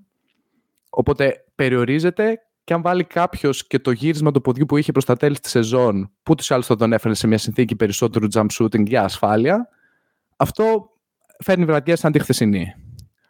Αναμενόμενο, αναμενόμενο. Το highlight για μένα του Memphis είναι ο Bane. Οκ, okay, ο Morant είναι ο Morant και περιμέναμε είναι ο Morant γιατί οι Lakers δεν έχουν κανέναν, πραγματικά κανέναν, που μπορεί να μείνει μπροστά του. Αλλά το 25-6-3 του Bane με Οκ, okay, 32% τρίποντο, αλλά είναι. Μαζί με το game που κουβάλησε με το Morant εκτός. Νομίζω είναι λίγο ενδεικτικό του ποιος είναι ο Bane και μαζί με τη φάση με τον Dillon είναι ενδεικτικό του τι λάθος έκανε το Memphis και δεν κράτησε τον De'Anthony Melton. Αυτά τα πακετάρω. Μπορείτε να σχολιάσετε αργότερα. Να πω και δύο-τρία πράγματα για τους Lakers. Game 1, όπως είπα, μου άρεσε πάρα πολύ το management και νομίζω ήταν και το καλύτερο game αμυντικά του Anthony Davis ο Χαμ πήγε σε μια λογική ότι μάλλον δεν μπορώ να μαρκάρω και πολύ στην περιφέρεια. Όσο man και πάω θα με περάσουν, ειδικά όταν έχει την μπάλα Μωράντ. Και θα έχω από πίσω τον Davis να του στέλνω όλους πάνω του και από εκεί και πέρα κάπως λίγο ό,τι θέλει ας γίνει. Απ' την άλλη, στο Game 4, μιλάω για το Game του 2020 του LeBron, δεν θέλω να πω ότι ήταν κάτι φανταστικό, αλλά είχε ένα ενδιαφέρον υπό την έννοια του πώς το να έχεις τον LeBron James μπορεί να σου δώσει μια νίκη σε τέτοια παιχνίδια. Γιατί ο LeBron ήταν κακός για το όλο το πρώτο μισό, αλλά βρήκε με έναν τρόπο, ας πούμε, το που πρέπει να προσφέρει. Και αυτό ήταν το rebound. Είχε μόλις ένα λάθος, έπαιξε 45 λεπτά. Τα λεπτά του είναι ακραία, εντάξει, αλλά είναι και λίγο αναμενόμενο για το που βρίσκονται οι Lakers αυτή τη στιγμή τη σεζόν. Συν τα δύο κρίσιμα καλάθια, τα οποία πρακτικά φέραν και το παιχνίδι στους Lakers, πήγαν τη σειρά στο 3-1 και νομίζω ότι θα κλείσει στο 6 και αν δεν κλείσει υπάρχει πολύ μεγάλη, μεγάλη πιθανότητα να δούμε ίσως και το Memphis να περνάει. Το match, ε, η σειρά μάλλον πρέπει να κλείσει στα 6 no matter what. Γιατί από εκεί και πέρα τα πράγματα ζορίζουν πολύ περισσότερο. Νομίζω είμαι πολύ συνοπτικός και όχι ιδιαίτερα ναι. λεμπρονικός ως ναι. συνήθως. Ε, Οπότε εγώ θα είμαι λίγο... να πείτε ότι θε, οτιδήποτε θέλετε τώρα. Θα χρησιμοποιήσω κάτι το οποίο έχω παρατηρήσει, αλλά θα χρησιμοποιήσω ένα που, κάτι που μας έστειλε ο φίλος εκπομπής Γιώργος από το Sweet Film, ε, που λέει ότι δεν μπορεί να παρακολουθήσει τα μάτια των Lakers και θέλει το δικό σου αντικειμενικό perspective, γιατί εκτιμά ότι βλέπει για πρώτη φορά στη ζωή του τέτοιος σμπρόξιμο σε ομάδα. Και θέλω να μου πεις αν, αν εκτιμάς ότι υπάρχει... Γιατί δεν έβλεπε Lakers τα προηγούμενα χρόνια; Δεν έβλεπε, γιατί δεν, γιατί δεν υπήρχε το ότι ξέρεις, οι Lakers μπαίνουν σαν underdog μπασκετικά σε κάποιες σειρές. Οπότε θέλω να μου πεις αν όντως παίζει κάτι τέτοιο ή αν είναι μια, ξέρεις, μια θεώρηση ε, Σαφώς. Του, του ίντερνετ. Συγγνώμη, συγγνώμη, συγγνώμη. Άσχετα από αυτό που μου για τα προηγούμενα χρόνια που γενικά ισχύει. Οι Lakers είναι ένα από τα δύο, άντε να μην πω το ιστορικότερο, ένα από τα δύο ιστορικότερα franchise στη Λίγκα. Δεν θα παίζεις πρόξιμο προφανώς. Και δεύτερον, ημιτελικό περιφέρειας με τους Warriors. Who says no? Καλά, ναι, 100%, 100% μου αρέσει που το βλέπεις. Και εμπορικά, εγώ το μόνο που έχω να σχολιάσω για τη συγκεκριμένη σειρά, γιατί πραγματικά we run out of time αυτή τη στιγμή στο shot clock, είναι ότι είναι μια σειρά που μπορεί να μπαίνει από το 2-7. Ε, αλλά οι Lakers ήταν το πραγματικό φοβορή. Ειδικά με την απουσία των Adams Clark.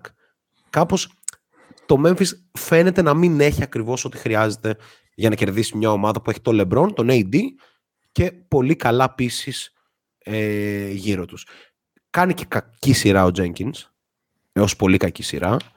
Θεωρείς κακή; Ναι, Εγώ νομίζω... έχει, Έχει πολύ σοβαρές αδυναμίες αυτή τη στιγμή στους ψηλούς και εγώ γι' αυτό Ναι, είπα ότι μια ναι. λογική που δεν πάει στο double team στο LeBron ίσως είναι ένας τρόπος.